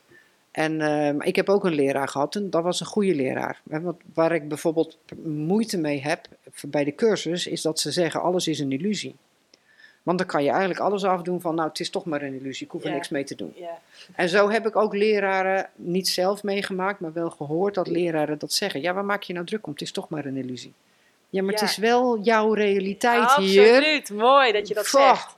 Ja. Het is niet zomaar een illusie, kom Nee, op. Ik je voel moet er nu wat echt toch pijn. Ik heb hier toch echt last van. Ja, zeker. Het is Ja. wel jouw, hè, ook al is het een toneelstuk, het is wel jouw realiteit momenteel. Ja, ja, ja, mooi. En Jeff je moet dus echt een, een goede leraar hebben die dat ook goed uitlegt. Ja, Jeff Foster vind ik daar goed in. ja, ja, kan, die ken ik niet. Nee. Maar Christus keer terug is dus, ja, het is gewoon een hele andere taal. Oké. En hij, eh, bij de eerste brief, dan legt hij eigenlijk gewoon uit hoe hij materie ziet. En dan heeft hij een steen in zijn handen. En dan ziet hij dat dat allemaal eh, bewegende moleculetjes zijn. En dat dat niet vast is. En dat hij dat met zijn mind kan beïnvloeden. Dan realiseert hij zich dus, jij ik ben een creator. En dan, ja, het zijn negen brieven, maar ja, je kan ze honderd keer lezen. Het is net als de Bijbel. Het is ook dezelfde ja, boodschap eigenlijk. Alleen eh, voor mij is dus eh, sluit die brieven van Christus keer terug sluiten beter aan bij de biologische wet, omdat het eigenlijk min of meer dezelfde taal gebruikt. Ah, oké. Ja, ja. Wat, en wat, ook, wat, ja, ik herken het steeds, dat hamers kompas, vreugde, comfort. Van, hè, eerst moet alles wat in de, in de geest al gecreëerd is, in menselijke ervaringen doorleefd worden. Dat is het hamers kompas. Het is echt zo lichaam, zo leven. Hè? Zo binnen, zo buiten, zo boven, zo beneden, zo groot, zo klein, zo lichaam, zo leven. Aan de hand van je lichaam kan je leren hoe het leven werkt. En je doet precies hetzelfde werk. Ja, mooi. Voelen. Wat, wat, wat vind jij echt eh, lekkere instapboeken? Stel je voor. eh, Oh. Nou Kijk, weet je, ik, ik, ik, ik zeg altijd: begin bij een nieuwe aarde van Eckhart Tolle. Ja, maar dat, zijn- dat zijn spiritueel. Als je Ja. nou voor de biologische wetten Ja, ja daar. Ehm, kijk, de biologische wetten zijn zo anders. Ehm, ik ken voldoende mensen die dan eh, de, de, hoe heet dat? de cursus in wonderen doen. En dan krijgen ze op een gegeven moment een ziekte. Ook mijn eigen leraar van de cursus in wonderen, die had dan eh, ook een, die had een melanoom. Die voelde zich aangevallen voor, vanwege de manier van ontslag. En dan gaan ze naar de dokter en dan gaan ze chemotherapieën. Waar is nou je vertrouwen? Ik ken mensen, eh, dus spirituele leraren, ook eh Ja, Melchizedek daar, dan, is daar, bijvoorbeeld. het- dan is daar toch het vertrouwen in de chemo. Ja, ja maar oké, maar dan, hè, dan is het bewustzijn zo hoog. En op het moment dat het in het lichaam komt, Ja, angst. ja, dan komt er toch zoiets. En ze weten wel dat ze dingen moeten doorvoelen en dat doen ze ook. Ja, ze werken heel hard aan zichzelf. En ze weten ook wel dat een ziekte de uitwerking ervan is. Maar op een gegeven moment, ik heb best wel veel gedaan met Christophe Melchizedek. En op een gegeven moment had hij een, een, eh, een uitzending, een workshop en dan gingen ze met DNA. En dan gingen ze dus onderzoeken. Dan was er een onderzoek geweest en eh, het eh 80% van de mensen reageerde met een verhoogde bloedsuikerspiegel als ze witte rijst aten. Conclusie: de witte rijst verhoogt de bloedsuikerspiegel. Je moet geen witte rijst eten, want anders krijg je diabetes. Nou, dan valt mijn broek uit, want ik weet dat diabetes is een verzetconflict. Dus witte rijst bij die groep mensen triggert een verzetconflict. Ga kijken naar waar verzet je je tegen en waarom triggert witte rijst dat? Was jij aan het eten toen er iets gebeurde? En heel veel volkeren die eten veel witte rijst. Dus ik kan me zo voorstellen dat, er, dat je net gegeten had, of dat je net ging eten, of, maar er was iets met witte rijst en er gebeurt iets wat jij niet prettig vond. En je bloedsuikerspiegel gaat omhoog. Maar je krijgt er geen diabetes van. Je moet je verzetconflict aankijken. Maar dan gaan ze dus, hè, dan, de, de dingen was eh, de, de, van laat je DNA onderzoeken eh, hoe dat werkt. En dan kun je die voedingsmiddelen dan vermijden om een ziekte te voorkomen. En dan denk ik, hè? Ik snap dat niet. Als je dan zo hoog in bewustzijn bent en allerlei dingen channelt, waarom krijg je die biologische wetten niet binnen? Maar ja, wacht even. Ik vind, het, ik vind het leuk, want het slaat voor mij een bruggetje. Ik heb het idee, en dat is een idee, hè, en ik ben even Mhm. nieuwsgierig naar wat jij erop te zeggen hebt. Dat hoe hoog je bewustzijn ook is, als jij onder een vrachtauto gaat liggen, die rijdt onverwachts over jou heen, ben je gewoon zo plat als een dubbeltje. Zeker, tuurlijk. Oftewel, wat, waar is dat, dat een voorbeeld van? Dat wij hebben gewoon te maken met natuurwetten. En ik Ja. heb ook het idee dat als jij een haai opdracht gaat geven van, nou jongen, eh, wij hebben in de boekjes gelezen dat mango's heel gezond voor jou zijn. Vanaf nu moet jij mango's gaan zoeken, hè, gaan spotten. Je moet ze gaan plukken, je moet ze gaan eten en je moet ze gaan verteren. Dan krijgt die haai stress, want daar Ja. is hij niet voor gemaakt. Nee, tuurlijk niet. Dus ik heb ook het idee dat bij een menselijk lichaam dat hetzelfde is. Wij, zijn niet, wij hebben, eh, een fazant heeft een krop. Hè, die kan een Mhm, rijstkorrel eten, die kan dat rijst, dat gaat hij dan in die krop fermenteren. En dan kan hij uiteindelijk met dat ingenieuze systeem wat hij heeft, kan hij alsnog voldoende energie uit die rijstkorrel halen. Maar dan denk ik wel eens, ja, wij mensen hebben dat niet. Wij zijn in mijn ogen ontworpen voor het spotten, plukken, eten en verteren van fruit. Hoe dichter je daarbij zit, hoe schoner je blijft, hoe minder stress voor je lichaam. Hoe makkelijker eh, je hier vreugde, comfort en, eh, schoonheid kan. en schoonheid eh, kan ervaren. Fysiek, mentaal. eh, nou ja, je Mhm. snapt het wel. Geloof jij niet ook dat er gewoon. Dat we, niet, dat we niet gewoon een gradatie hebben van. Dit geeft heel weinig stress voor ons lichaam. Dit geeft iets meer stress voor ons lichaam. Dit geeft heel veel stress voor ons lichaam. Of denk je dat het echt geen reet uitmaakt wat je Nee. als menselijk lichaam Je- eet? Als je, als je zegt van hè, fruit, daar zijn we voor gemaakt. Moet je tegen een Eskimo zeggen. Die, ik denk dat, hij, dat een Eskimo fysiek ook voor fruit is gemaakt. Want ik denk, meen ook terug te zien, Eskimo's zijn niet voor niks. Sterven ze super jong. Ze worden vaak maar 30, 40 jaar oud. Hebben Ligt dat aan het voer? ja, of gebrek aan zonlicht. Of, eh, zeg het maar. ja, ik denk toch dat die te ver. Ik bedoel, ga een, ga een paard maar in een omgeving zetten waar die fysiek niet voor Nou, ontworpen is. Ja, oké. Nou, nu wordt het leuk. Nou wordt het leuk. ja, want- Ja, ik heb toch het idee, Ja. ik heb toch het idee dat er op een gegeven moment wel natuurwetten zijn waar je je gewoon een soort van een beetje aan moet houden. Maar ik weet niet of dat waar is. Ik ben benieuwd hoe jij daarnaar kijkt. Nou, ik eh, ben dus de laatste half jaar, zeg maar, in aanraking gekomen met prana. Ik ken nu verschillende mensen die al jaren niet eten. Ja, Ja? er, er gaan nu heel, mensen heel boos worden op ons, hè? Ik heb nu Ja. twee podcasts online gegooid over, hè, die met Ganga Hogendoren, die Ja. leeft van Prana, en die met Van Braham, eh, Brahman Menor. Menor. En eh, mensen denken nu echt dat wij andere mensen dood willen hebben. Door dat online te zetten, mensen zijn, worden echt heel boos. Die zeggen dat dit gewoon niet kan, onmogelijk is, dat het kwakzalvers zijn, dat het oplichters zijn, eh, dat ze geld proberen te verdienen. Ik ken iemand. Ja, ik ook. Ik ken ze ook. Ik zie het ook. En ik zie geen reden waarom ze tegen mij liegen over wat ze Nee, doen. nee. Maar ik Nee. zeg het er even Maar- bij. Dat, Ja, maar het, hier, ik denk dat je hier het stukje wij zijn creatoren. absoluut. Ja, en wij, wat dus in, in Christus keer terug, die eerste brief, daar vertelt hij dus dat hij eh, een steen en dat hij daar dus, dat hij ziet dat dat geen vaste massa is en dat hij dat kan vervormen met zijn geest. Wij hebben een zoogdierenlichaam gekregen om hier onze aardse ervaring hè, te beleven. Maar wij zijn creatoren.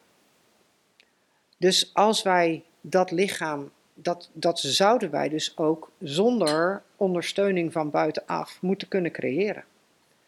En ik denk dat wij dat dus inderdaad kunnen. Een dier niet.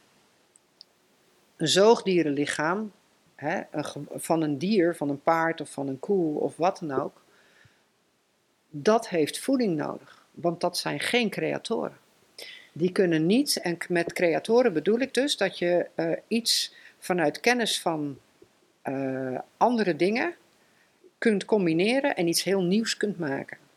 Dat is onze gedachten, hè, ook dat wat eh, Barry Long zegt, onze gedachten zijn creatief. Wij moeten doorleven wat wij creëren. Dus een dier heeft dat niet. Een dier kan niet vanuit eh, informatie van vroeger iets totaal nieuws creëren. Die, kan, die, maakt, die zijn ontzettend wijs.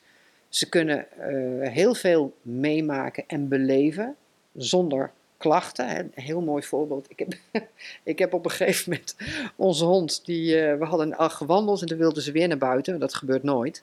Dus ik heb haar even buiten gelaten en toen ben ik naar bed gegaan. Ik ben er vergeten. Dus s'nachts, het was, het was zomer, het was lekker weer, hoorde ik ineens oef, oef. Ik denk, hè, een hond?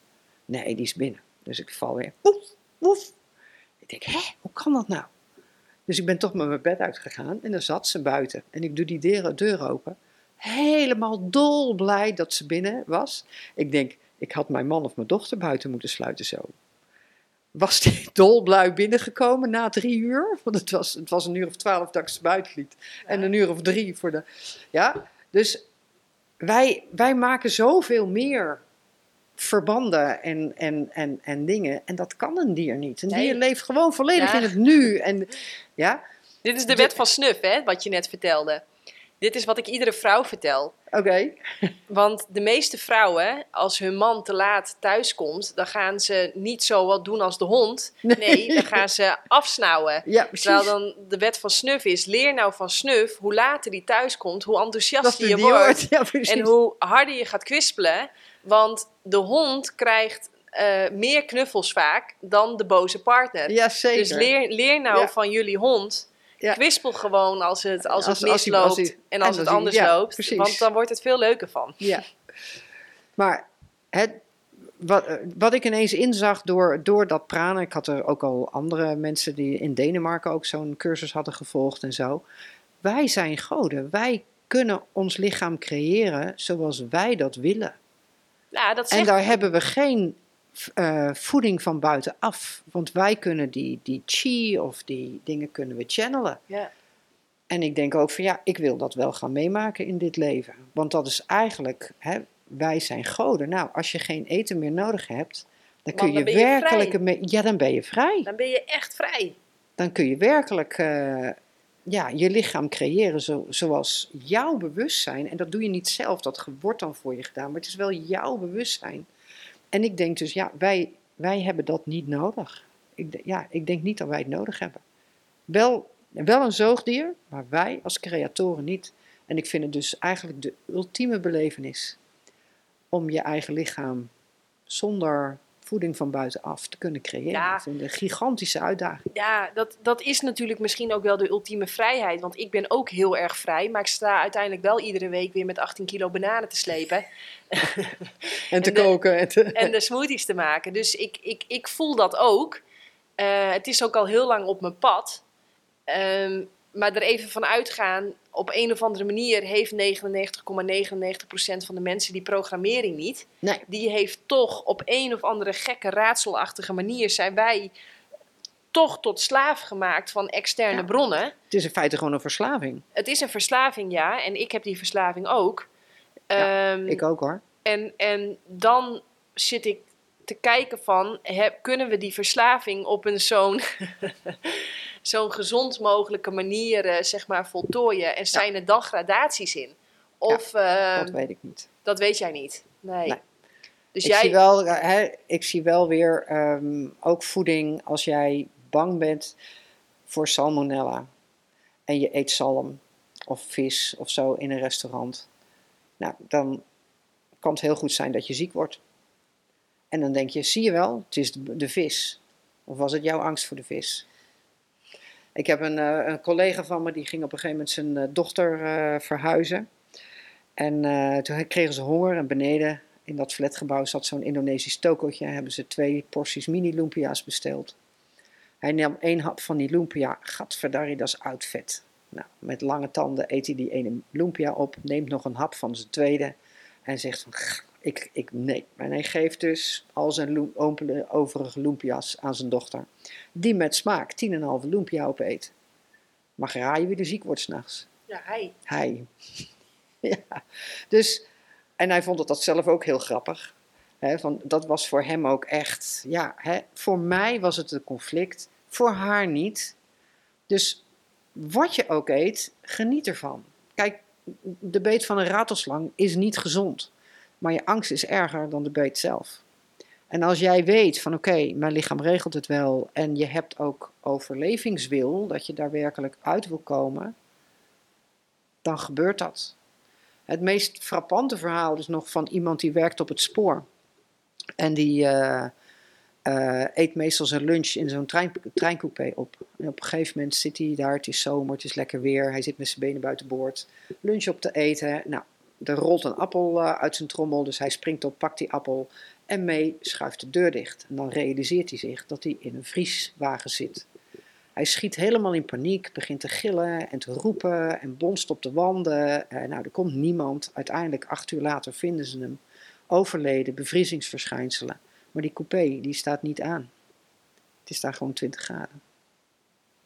Dat is ons creatief vermogen.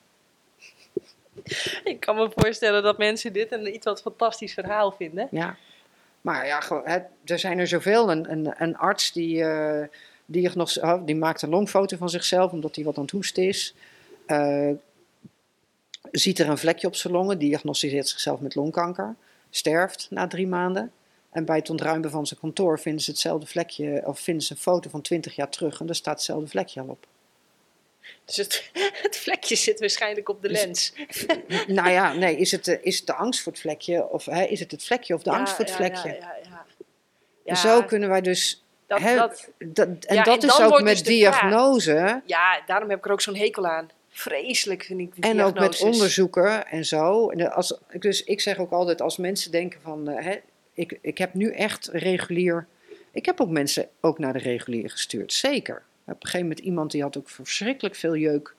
En hij kwam er maar niet doorheen. En je weet, het is een scheidingsconflict, maar het bleef maar getriggerd. En op een gegeven moment wordt het symptomen zelf wordt het probleem, want daar wil je ook van gescheiden worden.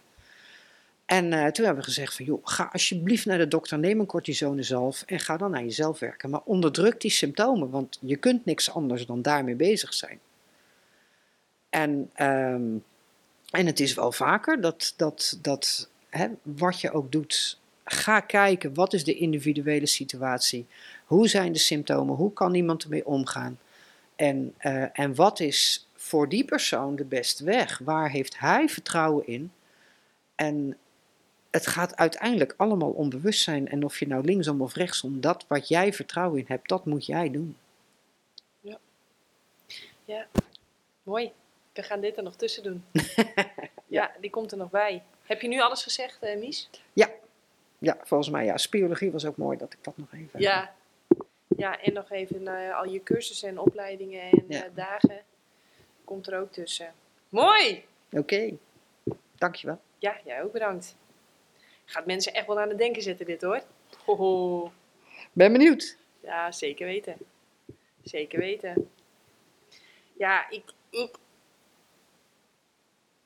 nou, dat is, dat, is een, dat is een vraag die ik ook wel vaak stel: van waarom worden mensen ziek? Maar is dat dan, is dat dan een. Dat heb jij al een paar keer gezegd. Er wil iets gezien worden. Hm. En dat is dan, dat is dan de tool van het lichaam om iets wat onbewust zo bewust praat, te maken. zo praat het lichaam, hè? Dat is zo praat van, het lichaam. Dat is de taal van het lichaam. Dus de taal van het lichaam is: uh, er is iets aan de hand. Eerst. Uh, klopt het op de deur, uh, dan bonst het op de deur. Op een gegeven moment zet het het huis maar in de fik. Ja. Dan, hallo, maak Luister. iets bewust wat ja. onbewust is. Wat ik, Haal wat ik, iets ja. naar boven wat weggedrukt wordt. Ja. Wat ik ook vaak zeg, hè, gun een ander zijn ellende.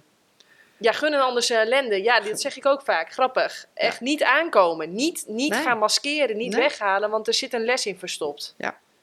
En je lichaam, wat... Uh, wat, ik weet niet, eh, wat we dus niet genoemd hebben, is ook, eh, de biologische wetten zijn ook een prachtige manier om het lichaam te lezen. Je kunt heel, heel uh, inzoomen op het thema. Dus uh, dat is ook, ja, dat is geniaal. Je ziet een symptoom en, en dan op dat moment praat het lichaam met je. Nou, borstkanker, dat is, dat is een hot item op dit moment. Ja, dat is altijd een hot item geweest. Maar hè, dokter Hamer zegt ook van, uh, een vrouw heeft gemiddeld acht keer in haar leven borstkanker. We hebben het allemaal, we hebben het allemaal gehad en we zullen het ook allemaal krijgen. Maar meestal gaat dat dus in heel kortlopende, dat voorbeeld wat ik gaf van de moeder ligt te slapen of slaapt niet omdat dochter nog niet thuis is. En dan om half twee in plaats van twaalf uur hoor je de sleutel. Dat kan al een borstprogrammaatje zijn. En het gaat voorbij eigenlijk ongemerkt. En je hebt dan Ja, ja, twee... ja, ja, ja, maar eh, jij praat daar heel makkelijk over, hè? Er worden hier dagelijks borsten voor geamputeerd. Ja? Mensen voor bestraald. Chemo. eh, jaren ziekte.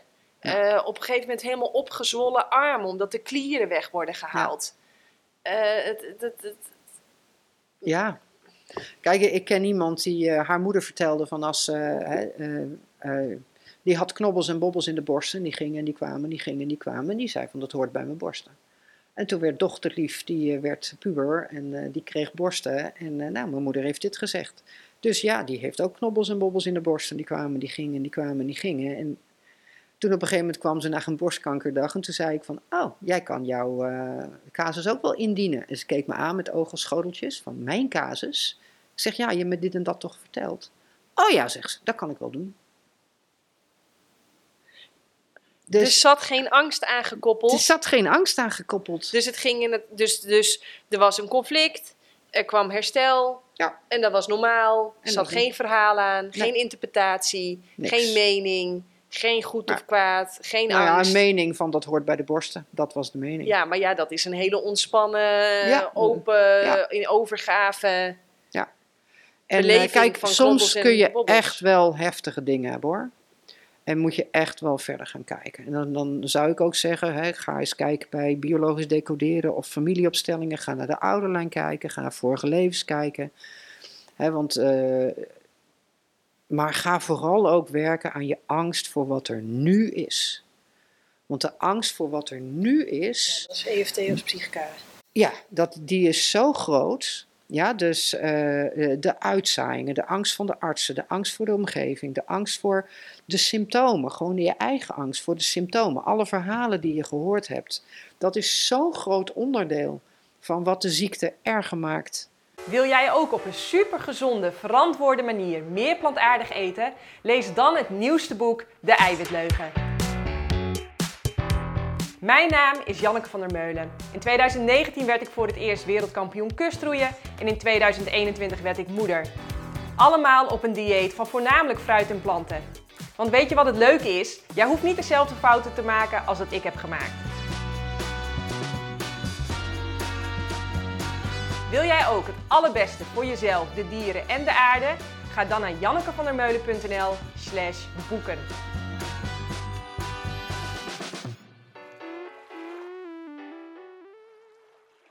Misschien even een leuk om te delen. Ik was heel enthousiast geweest over het feit eh, dat ik me gekwalificeerd heb voor de World Beach Games op Bali. Dat was echt Oh. een droom. eh, Ja, een droom die eh, uitkwam. Want ja, Bali, daar had ik, had ik al eerder graag naartoe gewild.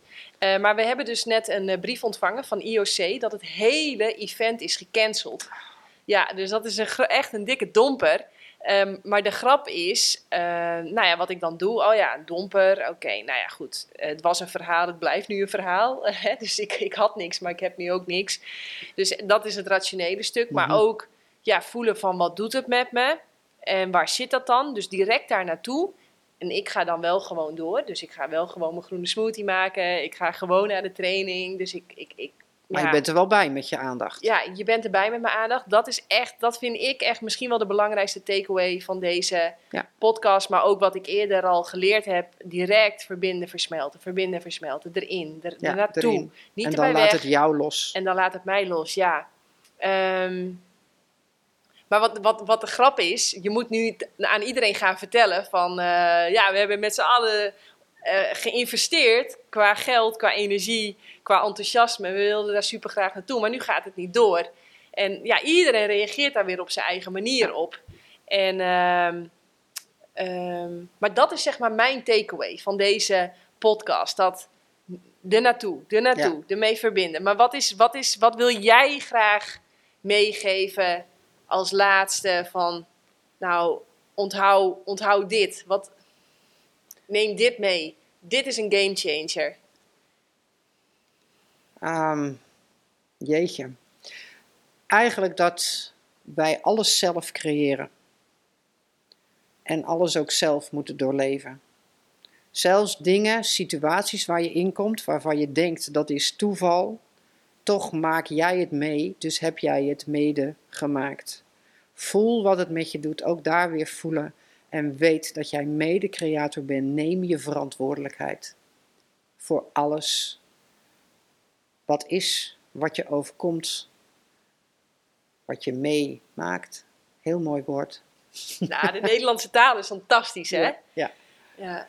We hadden het Ja. al over onderwijs, ja. onderwijs. Understand. In het, eh, Ja. I stand under you. Understand is er ook zo een. Ja, mens, dom, dieren, rijk. En deskundige. En deskundige, ja. En we hadden ook, eh, De hoogafgeleide. in plaats van hoger opgeleid, hoger afgeleid. Ja, leuk. Ja, Ja, maar die is maar dan, dat- daar zit het weer niet dan hebben in Nee. de taal zelf. Ja, nee, mooi. dat is een, eh, een taalspeling. dat is een taalspeling, ja. Maar het is, hè, dus als je steeds naar jezelf kijkt en eigen verantwoordelijkheid neemt, ja, dan eigenlijk is het leven gewoon heel simpel. Wij zijn creatoren en wij worden gecreëerd door het universum. Het universum zorgt voor, of creëert ten bate van het hoogste goed voor alles wat leeft. Dat is schoonheid, ehm, vreugde en comfort, dus klacht, klachtenvrijheid. Jouw lichaam wordt ook aangestuurd door het universum. Dat kan bijna niet anders. Hè. Die 50 triljard cellen met zijn d- 10.000 reacties per seconde of zo. Dat fabriekje waar jij in mag wonen een tijdje.